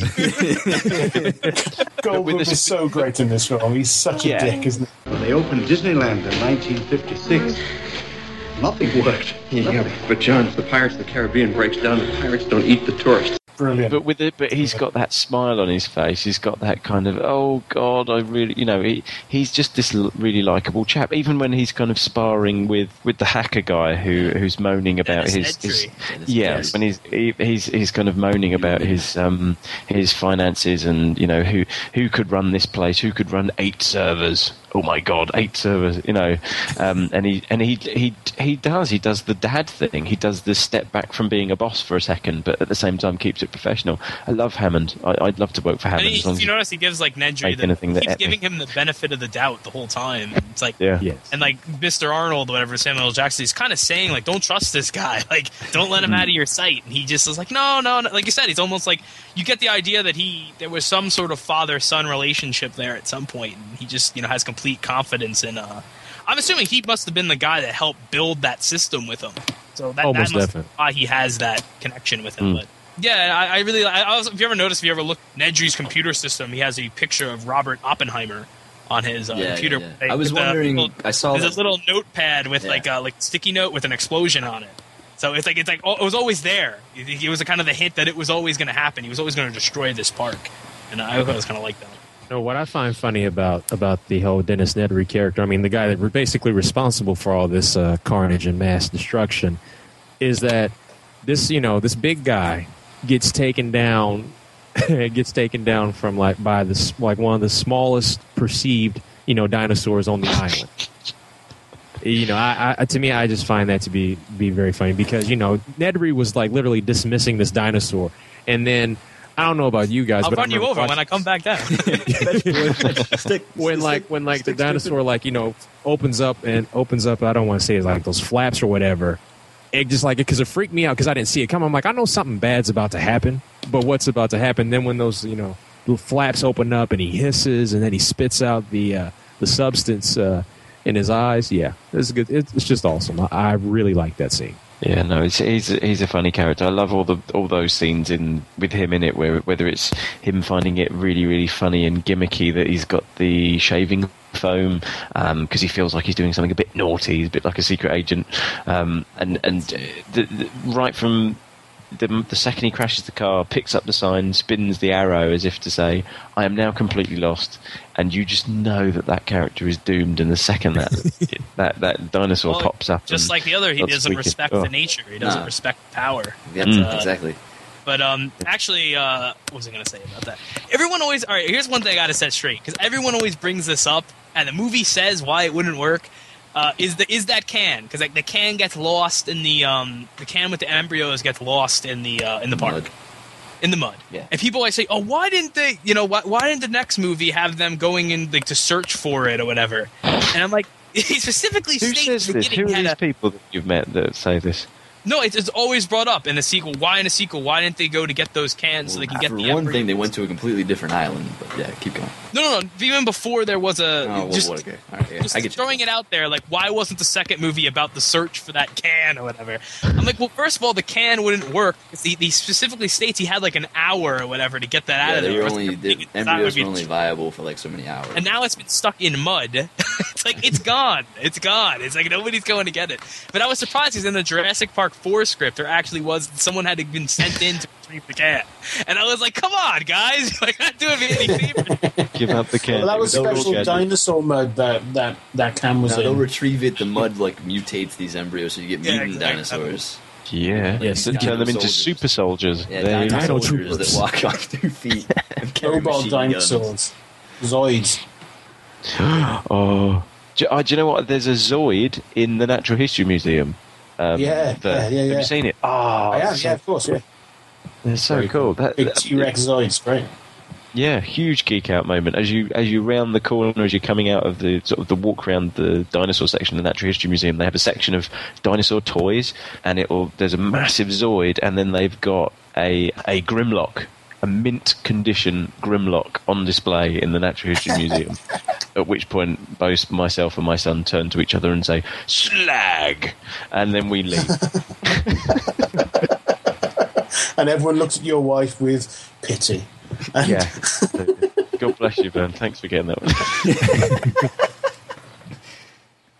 Oh, we got to talk about Jeff Goldblum. I think we're gonna start Yes. covering actors. I think we need. Yeah, we need to do some. We need to Oh, go before, through the. before we get to that, I and did want to bring up back. something Shawn did mention because he did bring up the theme of overcoming fear, and again, just that's um, like in Jaws. It's also it's a big deal in this movie for for its main protagonist, which is uh, Alan Grant. Um, like I said, like, everyone has got this fear. Like you know, there's some sort of fear for the dinosaur. You can also argue maybe people didn't have enough fear going in.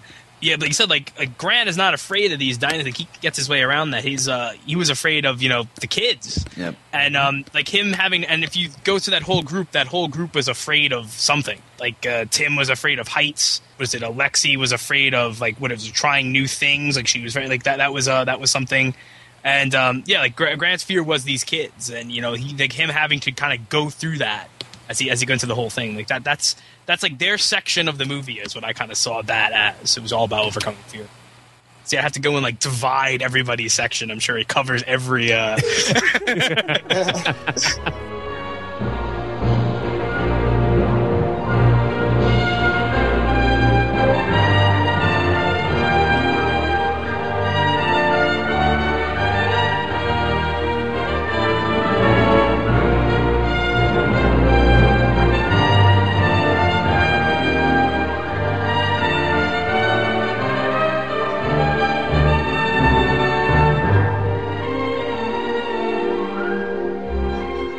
want to talk about the uh, the music in the movie at all? Because I think I think the score, Pretty iconic. It's yeah, the score in this movie, I think it's I think it'd be a totally different movie. Like Jaws, we keep referencing Jaws. I think without the music in this movie, it would be a totally different experience. Because I think I think the music really works to set that again that sort of larger than life tone that this movie has in a lot of instances with the visuals and what's going on and it kind of it kind of has that almost like majesty in some of the Hmm. sequences when you see the brachiosaur and when the when the helicopter's first coming into the island uh, I just I love that music in the back I think also it's it's a very restrained score too because it's something I know me and Vern talk about sometimes when it kind of kills us. I know like tense scenes like they have like the really loud music and stuff like that. Sometimes it kind of ruins the.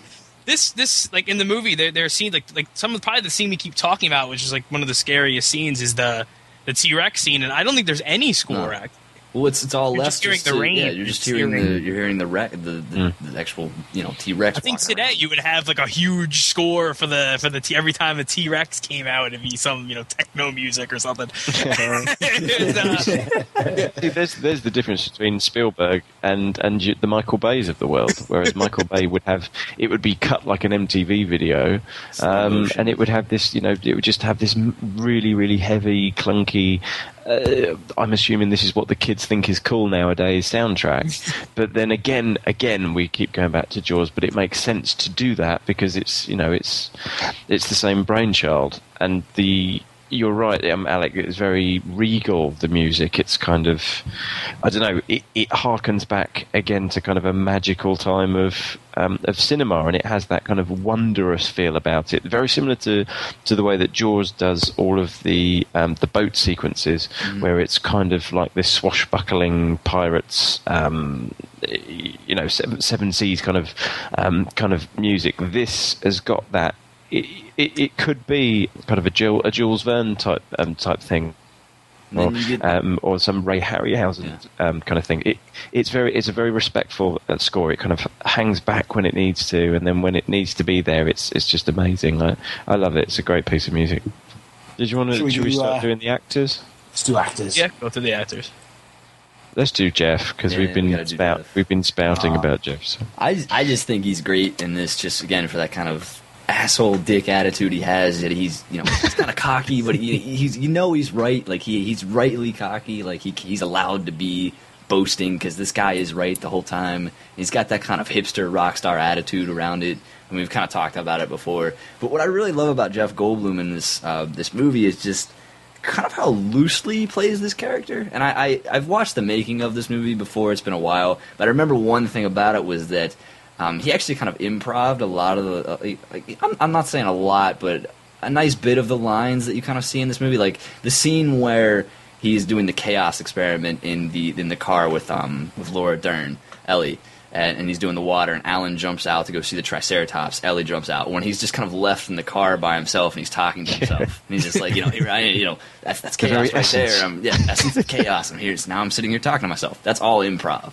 And I just like to watch that scene and know that he was just kind of doing that on the spot. I just like that's so it just that that just so shows you he was doing such a great job being that character because in an instance he is so into that character and I I mentioned before like next to Muldoon though he is you know one of the coolest guys in this movie uh, every time he's on screen Who does who does Malcolm in this movie remind like from what other movie is like a, like a character like well, who does he remind you of the most? For me, Bill Murray in Ghostbusters. I think he kind of reminds me of Yeah, I can see that. I can see Yeah. that. I could see that. it's I- I- like whatever situation, he always had something funny to say about it. Didn't matter what was going on, and Oh. I don't know. He just I, I, that that's that's to me closest proximity I could think of. That, like that's he's, he's joking yet at the same time he's like serious about it and it's actually what he's saying is kind of scary like you well, laugh Bill Murray in Ghostbusters kind of does that too. He Yeah. kind of always points out what's ridiculous about the scene they're And in, you, and you stuff. laugh in that instant, but then you think about what he just said, and he's like, "Oh, that's actually kind of fucked up." you know? I just because think they that's great. They both have How- both those characters both have a charming, enthusiastic sarcasm about them, and, Yeah. and it, it sells the character well. How uh, similar is is how he plays the character to how he's written in the book? I can't even remember. Is he is he is he this kind of rock star kind of thing in the book, or is in that the book something- in the book he comes off a lot more like I hate scientists. Like that's really what he Yeah, comes out yeah, yeah. with in the book. Like he's not he's not well, he no, he's was. not I think he was working a lot because he was a mathematician, and he was just really working a lot to disprove a lot of scientists. So that's Yeah, kind of where like that he- attitude came from. he doesn't have that like cool swagger in the book that Malcolm has in the Well, movie. Yeah, I, I, I'm, I've got this nagging thing in the back of my head that I have no facts to back up, but it's just back, nagging in the back of my head that Jeff Goldblum is riffing on someone who was around at the time. One of the because Chaos Theory was is this is around the time that I was in university, and, and when you'd go to nightclubs and uh, the they project sort of fractal images on, on, on the walls, and everyone would be you know high on drugs and stuff. Not me, obviously. I'm you know I just sit. You're, so- you're good um, yeah. Um, Mama done raised me right, and uh, they'd be, all- you know the, the the the fractal, all that kind of stuff was very much. It was all very cool. The, the the chaos stuff, and and then these kind of very colourful images that came from that, and the rave scene were all kind of oddly connected. As as He does he does have a little bit of a um, Terence McKenna kind of vibe. Yeah, I don't know if you know He- who that was is. he the LSD guy? no, that's Timothy. Ah, right there, yeah. Okay, okay. Um, Ter- Terence McKenna was the guy who wrote that. Um, what was that book? The Invisible Landscape, I think. Uh, he does a All right. lot of. Um, he does a lot of like um, public speaking and stuff like that. And, uh, Is that the gentleman that ha- that has a distrust about the internet? Uh, maybe I don't know. Okay. But yeah, he he does remind me a little of him. I can't remember if that was from around this time though. Uh, but yeah, he But it- yeah, I wouldn't I wouldn't be surprised. you know though what I mean? it, It's, was- yeah, that that it seems that there's a kind of it might just that- be an that as amalgamation of the satire. whole scene. I think that whole Sure, absolutely, and, and there, there is a sort of satire on that, and that uh, he is, and of course, you know, you put Jeff Goldblum in anything, and and it instantly gets better. You know, I mean, he, he's made that Law and Order show watchable, isn't he? I mean, it's just he is, he's got he's an incredibly meticulous actor, and he's very uh, his his performance is always very detailed, and and uh, he, he's he's. Uh, and he teaches acting as well, and he's he's got a very strong grasp of of, of his sense of self within whatever whatever character he's playing. I mean, he is one of those actors who kind of you know. There's, you know, the the great thing about him for me is that there's something very Jeff Goldblumy about everything he does. He, I don't know how he manages it, but for me, certainly, it never kind it never really gets in the way. I mean, like Nicola, uh, kind of like Nicolas Cage. Nicolas Cage sometimes for me falls over himself, uh, whereas Jeff Goldblum doesn't for me. And and, and he brings such a, a great air of, of laconic cynicism to this film that I, I he's uh, easily my favorite character in it. I like the in a way. way, in a way, I think he's riffing off of um, off of my favorite performances of his, which is in Cronenberg's The Fly. Mm. He even has the same explanation for why he wears the black clothes. He's also I don't ever have to worry about what I have to wear. Whatever, like that was like the same thing he says in The Fly. Um, so I don't know. I, I did. I did seem a, little bit like that. At least how he is in the beginning of The Fly. Not so. yeah, yeah, yeah. I do like how he like he always constantly kind of stumbles on his words when he begins to say something. You know, and he kind of has to repeat himself and, and such. I just kind of like that about the character because it just it kind of shows like how excited he is to kind of deliver this next line and kind of again prove why he's right or something when he's talking about chaos or or, or something. I, I don't know. I just thought that was a nice touch that he threw in for the Ian Malcolm character. As, have you seen? I mean, have you, uh, Alec? Have you seen him in much else, or was, is this? Independence Day, and I that's about it really. Okay. I mean, I, I definitely agree agree with you, Vern. It's you know, it's that, and exactly the same with Bill Murray. Bill Murray is kind of Bill Murray in every movie he's in, uh, and, and same with Jeff Goldblum, and and and not comparing the two, but uh, Ricky Gervais is finding this as well. You know, it's kind of we need a British guy who's kind of like Ricky Gervais. Do you know what? Let's just get Ricky Gervais to do it. Jeff Goldblum doesn't fall into that character uh, ca- category. I mean you, you couldn't see anyone else playing Malcolm. But then again, it's for me. I, I'm not seeing Malcolm. I'm seeing Jeff Goldblum, but I'm loving it. You know, I'm I'm I'm absolutely loving everything he does. You know, the the little stutter or the intro to all his lines as he as you know he stumbles over himself because he's so excited. For me, that's Jeff Goldblum. It isn't you know it isn't Malcolm. Hmm. He did that in the Holsten Pils adverts when he was you know doing all that stuff about you have to drink them at uh, 90 degrees or whatever it was. He's he's superb. He's absolutely superb. He's a joy to watch, and I really enjoyed all the scenes away from the car. All the, all the stuff at the beginning of the film is my favourite stuff with Malcolm because, of course, it doesn't involve him running. It's actually him being very clever and being very funny and flirting. I love that scene with him explaining chaos theory and being very charming um, and saying, "I refuse to believe that you don't know, you know, that you don't understand the you know, theory of chaos." And it's quite clear that she's all taken up with this, but Grant is so. I don't know, dinosaur obsessed that he's just nah. I'll take the Velociraptor instead. um, but he, yeah, he, uh, Jeff Goldblum in whatever he's in, whether he's um, shagging Emma Thompson in The Tall Guy or turning into a fly, um, he's he's always engaging, Great and, in, and uh, he's great in Life Aquatic as well.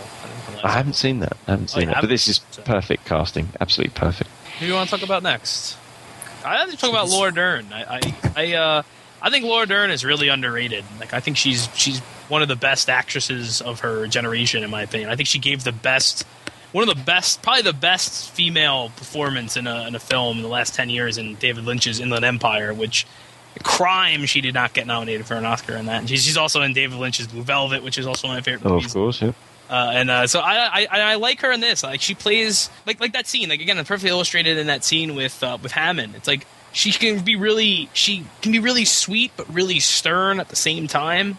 Like she like it, it's a it's a hard thing to balance, I think, and play it convincingly. But um, I like to hear what you think about that, Vern. Well, you she's usually you know talk about the Yeah. acting. Well, she is. With the acting. yeah, doing the doing the, With the talking with- Yeah, no, she is. She is a very good actor, and, and of course, you know, uh, the sign of, of two really great actors. You know, um, and I think her part in this, I think we we we meet the character at a really interesting time. Um, is that she's sort of partnered with this guy who's totally obsessed with his work, and she clearly has been to to be um, to be his equal. Um, and she's hitting it just as she's sort of getting broody, which is an interesting kind of character thing, and that's an interesting kind of almost satirical thing on on, on, on the role of, of, of, of women in society and blah blah blah blah blah. It's a much bigger uh, question that obviously they don't really go into, but it's I think it's kind of there, and that we so as as the movie progresses, and she's kind of trying to convince him that um, be, having a family would be a good thing, and then of course these kids suddenly appear, and then there's all this peril. She kind of at the beginning part, I think she's taking everything. She's obviously passionate about it, but it's uh, it's almost like all of that stuff is starting to take a second place, and this idea of wanting to be a mother is is is is taking precedence, you know, and so she's got a kind of detachment from it all and a sort of sense of humor about everything, which I think if this film had been, if you like, set four years earlier in their lives together, then it would have been they would have been much more similar characters. And I think what's happened is as as you know the, as as we enter the film, she's moving into this different phase of of her uh, of her life, and so she's got an, an interesting kind of view on it, and she's she kind of semi innocently, although um, I think maybe a little bit less than semi, but semi innocently plays Sam Neill off against Jeff Goldblum because Jeff Goldblum's obviously there being very loose and being very sexy and and flirting, and she flirts a little bit back to kind of get a little bit of a rise out out of um, out of Grant, and that's that's an interesting dynamic. It's a very sort of playful and fun kind of relationship that they have. They're obviously incredibly passionate about their work that they've done together, and she's trying to shake him up a little bit. And that's, I think that's a really subtle thing that I don't, that, that I don't know if it was just in the script or if she's, she's brought that to it. It's a very subtle sort of thing that, that happens before all the screaming and running around happens. You know, obviously once, you know, you're running from a dinosaur who's going to eat you, then you know your priorities change yet again. but um, you know, but but I think that that's a really interesting thing, and and she is very clear. I mean, and it, it's a great and a very '90s balance that they that they reach with her is that she's incredibly good at her job, whilst being very feminine and being maternal. You know, I think, and- it's, I think and- it's really shown in that Triceratops scene when she's trying Yes, to take care of it with the poo. Yeah. with the poo. with the poop. yeah, and, that, and, and great. And I mean, what you know, could there be a better allegory of parenthood than this? There's this thing This that not thing. communicates with you, live kill, and you're covered in shit. And That's it essential. Works. It works. That is that is essentially what the first year of of, of parenting is all about, really. Now that is Uh, a big pile of shit. I was gonna throw the I'll throw the clip in of that there. Wash your hands. That is one big pile of shit. This is like the only movie I can quote, so I'm taking advantage. I'm loving this. I am. I'm loving. I, I know it. what Matt feels like now when he just walks in here and he throws all these lines down. I don't know what he means, but it's like I gotta take advantage while it's here. All right, who are we doing? Next? Teenage Wasteland, episode twenty-five. People. Yes. of course, Uh, you can only hear Matt out of one headphone. No, it's just me saying seriously. New game. I have Never not seen seen. Terminator? Have not seen that movie. Oh, it's great. Remember when I put up like that thread, like uh, that thread, like uh, fifty list. movies? Sounds like my favorite movies. He's like, I've seen one or whatever. But uh, all right, I guess um next uh, Sam Neill as Alan Grant. Sam Grant, Neill. Yeah. another I think underrated actor of his. of his- Absolutely. Do you know, I was talking about. I'm, I'm so glad you said that, Jerry. I was, like I say, I, I watched this film, unusually watched uh, a, a Matt Nader's film with someone else, and we were talking about him. And he's, although he's been in, like, you know, he was in, um, the, you know, The Omen, and um, and obviously he was a big actor in Australia prior to that, and and he's done, he's, he's kind of never out of work, but it's like he's ne- even though this is a massive film, he's never really sort of cracked that A-list status thing, Sam Neill. And I think that's mostly to do with how he wants to run his career. Uh, one presumes that he's like, well, I'll do this massive film here, then I'm going to go back to Australia. And of course, at this time, there was, you know, not not a, a tenth of the, the film industry in Australia that, that there is now. Um, Ed with all Razorback. well, they all, they, yes, course- they did. um, you know, but it's it's. Uh, but of course, a lot of American films are made there now. You know, obviously after uh, Matrix, I think was one of the first to to use uh, to shoot the whole movie in Australia. You know, so so he, he is kind of. I don't know. He, he's he's. Although he I'm was sure he he's, was resistant, I think, to being in this too. I think Yeah. because uh, I remember there was two other actors that were that did get offered this role. Like Harrison Um, Ford, I believe, was one. No, no, it was Richard Dreyfuss and Kurt Russell. Really? Because I, I, I Dreyfuss. was just reading something the other day where they said William William- Hurt William I think, Hurt. was offered. Because that was all in uh, the book, um, The Making of Jurassic Park and Adventure 65 Million Years in the Making. Yeah, I, have, yeah, I have that book. I have to, that's why I was trying to find it for this, but yeah.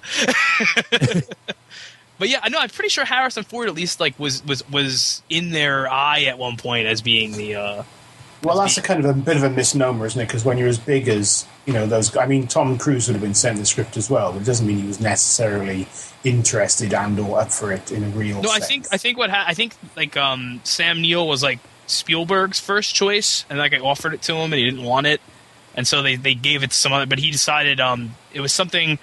uh, I can't remember because basically he he had some he had a deal with Universal basically that like uh, he basically said like until he gets the right cast like he he can wait like they can move the production like uh and I think that was it because he basically he had to move a lot of the production around because the specific actors he wanted he wanted to make sure they got it and like uh some people I know they waited till they were done filming something else I know with Richard uh, Attenborough it was uh, he was filming Chaplin I believe and like they waited till that was done so he could be in this and he hadn't acted in like 15 years or something like that and um, yeah, so I think that was it. And then basically they went back to Sam, and he's just like, "All right, fine, you know, I'm not going to turn down a Spielberg film twice, I guess." But but yeah, I think that that's how he. I think that's basically how what happened there. Right, but you know he is he is a fine fine actor, and he uh, and I think he's and he does a lot of uh, stage work, I believe, and, and you kind of get the feeling he's one of those actors that really that's where the real stuff is happening. Um, and I, I think he's done lots of films that are okay, um, I think this, you know, obviously this is a good film, but it's not a film where he's doing big, heavy emotional scenes. It's, it's you know, it's, it's you know, it's, it's it's a popcorn movie. He's running around and trying not to get eaten by an imaginary dinosaur movie, which is which is fine. But it, there's you kind of get the feeling that there's there's so much more that we're not getting from from Sam Neill. You know, uh, but that said, he's great in this one because in in a way he's he he has, does have that kind of overgrown little boy kind of uh, vibe going on. But it's not so much that you just that you want to punch him. You just kind of think you, you can get that he's obsessed with his uh, with his career and, and, and, and with the with this other world that he that he lives in, and he and he and that disparate sort of sense you get of, of him and the sort of the, the modern world, which is kind of that kind of gets a bit lost as as, as the film goes on, and, and you know the, the chase ensues. But yeah, no, he's, he's, I think it's, it's a, it's a it's a great character. I don't know if there's more of the, you know, I can't remember the second film. I've not watched that since he was on the cinema. But, but there you go. I think he's, uh, well, you know, obviously he's a great actor, but I think he's got a, a really nice, rounded character within this too. What I like about the character is, is that even though he technically doesn't really care much for kids, his excitement about the dinosaurs in general is magnified in the one scene where he shows a um, it was like a raptor talon or something like that, and he frightens one of the he, frightens one of the kids without really thinking about what he's actually doing. You know what I mean? And that always cracks me up every time I see that scene. And, I don't think he realizes he's truly frightening the child by showing him this raptor talon. But as later on, where he starts to understand that okay, I kind of have to balance this out a little bit. I know I love dinosaurs and this is my thing, but I also have to, you know, kind of man up and be that, you know, protector and assure the kids that everything is going to be all right. Before that, you know, he didn't give a damn. It's all about the dinosaurs. So, you know, there is that that shift and that change, and I, I did like that w- with the character. I thought he did a great job too. If you want to see a really great Sam Neill performance, you should check out uh, John Carpenter's no, fuck that. no, uh, John Carpenter's uh, "In the Mouth of Madness." That that's a he's a great performer. Ah, uh, yes, yeah, no, he is. Yes, I've seen that movie. Yes, you know, he is great enough. The other, the other one, the other performance which I I think of as the best putting up with someone performance is him in The Hunt for Red October, because he he is acting his bollocks off in that film. He has to do a Russian accent. He's from New Zealand, I think. He's or Australia. Um, He's Australian, yeah, I think. Yeah. Look at that. We've managed to say Australia a few times, and uh, anyway.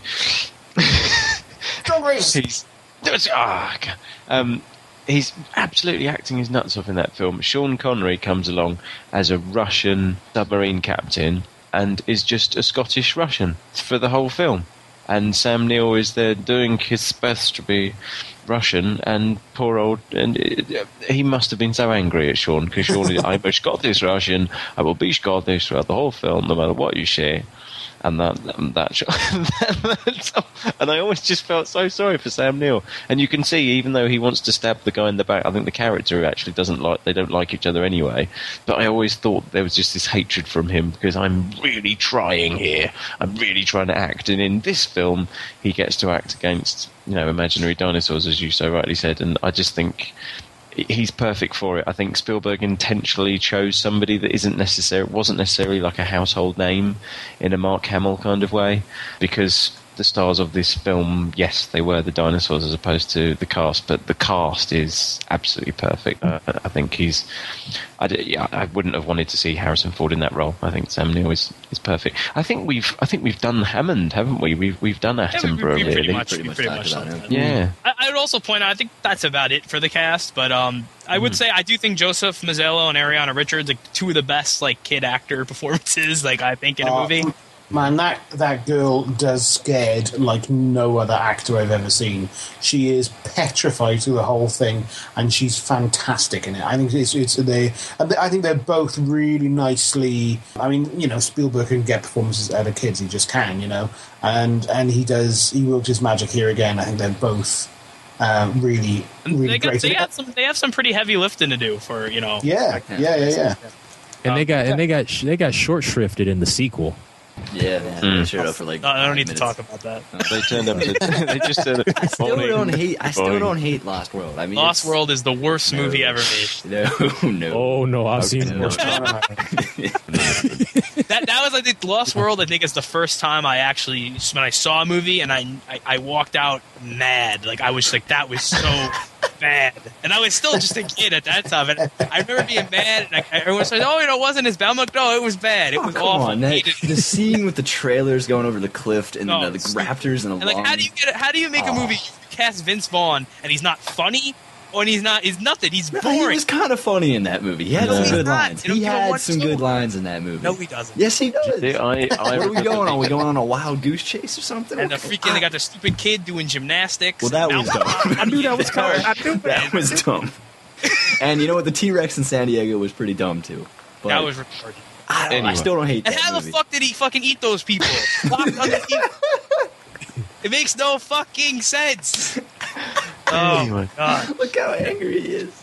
we should do, we should do an episode just called Rolling movies the movies I left the cinema mad at. That would be great. Yeah. No, like nothing. that. it Like, would I like Jurassic Park 3. I Dave's think it's a fun, fun monster movie. I don't really see why. It's not. It's not bad. I, I enjoy it. I enjoy it for what it is. But I still, I still don't hate Lost World. Ugh. I gotta rewatch the. I gotta rewatch the sequels now, and I'm probably gonna rewatch Jurassic Park tonight because it's just like I don't know. I really enjoyed talking about it with all you guys. One thing I wanted to say though before before we go is um I know I've talked to Sean about this, I think I've talked to Alec about this, but that rumored that there was originally an ending where they blew up the park. Yes. Um, And apparently, like I've, I've, it's funny because I've heard it from many, many sources that at least it was gonna happen. Um, that apparently they were like Spielberg was gonna blow up a small island, in real for real, to get this shot for the last movie. Like it was supposed to end with the them, you know, destroying the island. And apparently there was a rumor that it was shot and everything, but Spielberg was disgusted with it and didn't use it. And uh, I see again, like, all the all the stuff I like, the sources I used to have disappeared. Like I can't find a single thing about this anymore. So I'm kind of them to. haven't you? You've, it's possible because you've been didn't happen, digging, but- they've been taken out. exactly. But I still, I know for sure though. At one point, it was going, at least going to happen, and the island was like, "Yes, yes, blow us up." They did, like they wanted to be in a Spielberg movie so bad. like that's how much power that guy had at one point. Where he just go in and be like, "I want to blow up your island." And they're like, "Sure," you know. like, I've got this. I've got this kind of Coppola apocalypse now napalm scene going through my brain yeah, now. I think that it was it was going to be something like that. Wow. And, uh, but like again, it, there, there's some stuff that leads credence to that. Like the, they even mentioned that they changed the ending entirely. Like the whole thing with the T Rex coming in, like that was never intended to happen. It was something. the ending in the book is pretty different as well. I mean, Hammond dies in the book too, I believe. So does Malcolm. Yeah, and, they, they, well, no, well, he so Malcolm supposedly dies when they no, come but back. Mal- if you book. read the book, the first book, he's dead. Yeah. And then read the But second then, book, yeah. oh, they found him and he's alive. Yeah. Yeah, but yeah, Grant dies as well. What's his name? The hunter dude we were talking about. He lives. Yeah. Gennaro lives, I believe. Like a lot of stuff. But uh, yeah, I guess that's uh, about it. I guess. What, anyone want to talk about any uh like stuff in other media? Like oh, real there's. I was thinking about it last night because there's a great um, video game called um, Jurassic Park Operation Genesis.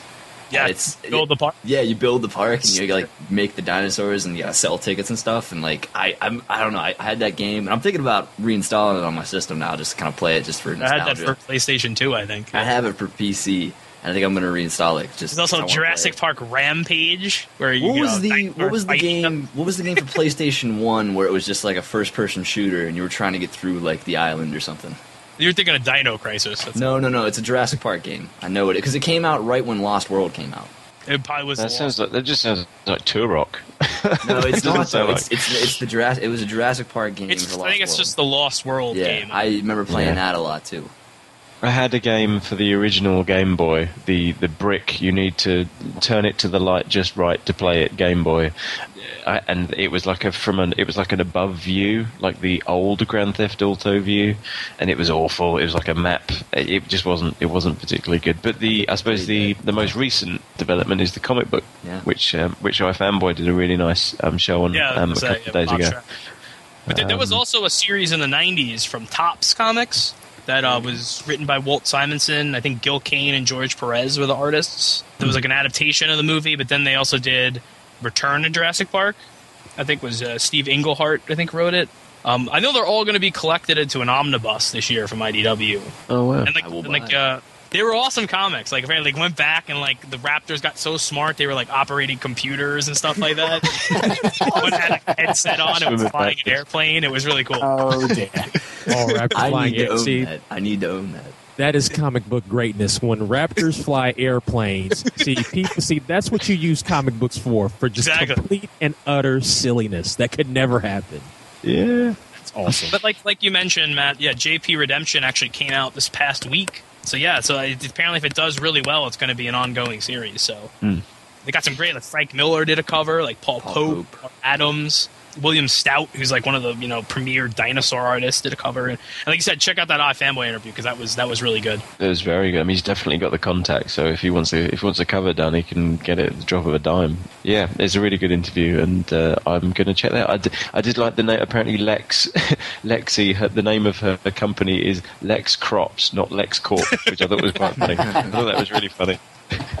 I like the fact that he's using those characters too, because I think like the Hmm. I, was- I was happy to hear it does. It sounds like it'll actually matter. It's not just uh, dinosaurs eating people. There actually is going to be some ties to the movie. So, Hmm. um, and lastly, you know, uh, talk about spin-offs or rip-offs or whatever you know you want to call. Um, one of my favorite B movie of all time is um, Adam Simon's Carnosaur, produced by Roger Corman.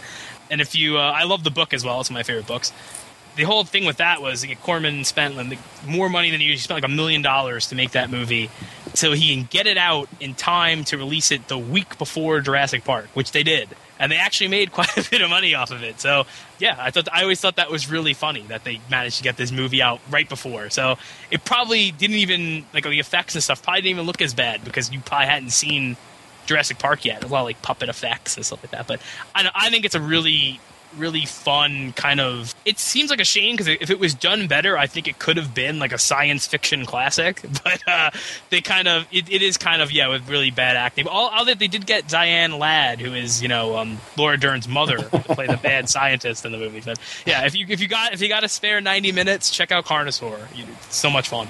Well, there's also carnosaur 2 and 3 and raptor. And movies, so. Yeah.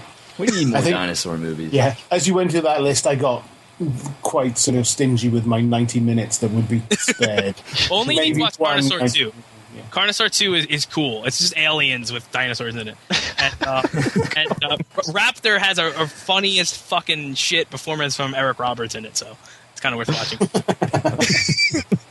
Okay, I think. But yeah, Shawn, I know you got to go. Um, so you want to plug before you go?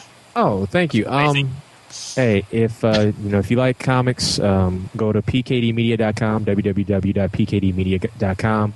Um, we have uh, the buddy cop comedy Mercury and the Murd up every Monday and Tuesday. Uh, we also have some sci-fi action with uh, Exo One and the Rock Solid Steelbots on Wednesday. Um, we also have uh, paramil- paranormal military action with Agents of Cult on Fridays. Also do a podcast uh, called called the PKD Black Box, which is also available on our website and through iTunes. And as a matter of fact, trying to work out some things to have some uh, members of the Matinee Idles on the show in the near future. Although I haven't told some of them yet. So, um, but uh, trying trying to get all that worked out too. But we talk about you know pop culture stuff, pop culture movies, comics, uh, TV, uh, just a little bit of everything in between, and we have a real good time. And yeah, pkdmedia.com is your source for everything. And um, thank you guys for having me on the show. Seriously, I had a really, really good time. And now I need to try to find one of my Jurassic Park action figures I used to have where it had the uh, tear off body part action.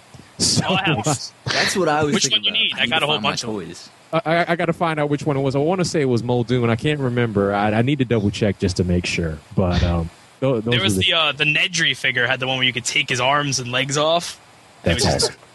And uh, yeah, I have. I actually, it's. I had a huge. I had the entire line of the Lost World figures, Mhm. which I just sold last year for like a couple hundred bucks because I didn't need them really anymore.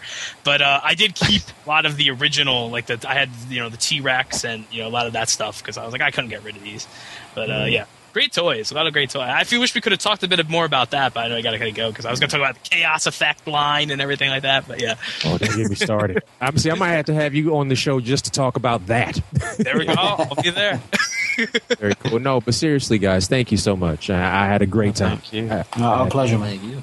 you. I had a great time as well. I'm gonna echo Sean's thoughts. I, like, Yeah. I liked hearing your thoughts on JP. It was good. Good shit. I should add our next uh, selection is my pick. It's uh, the Wackness, which is uh, directed by Jonathan Levine. Uh, has uh, was it Josh Peck is in it, and uh, was it Ben Kingsley? Um, I'm really looking forward to talking about it. I think it's a, another kind of different kind of movie than we usually cover. So I'm looking forward to hearing your uh, guys' reactions to it.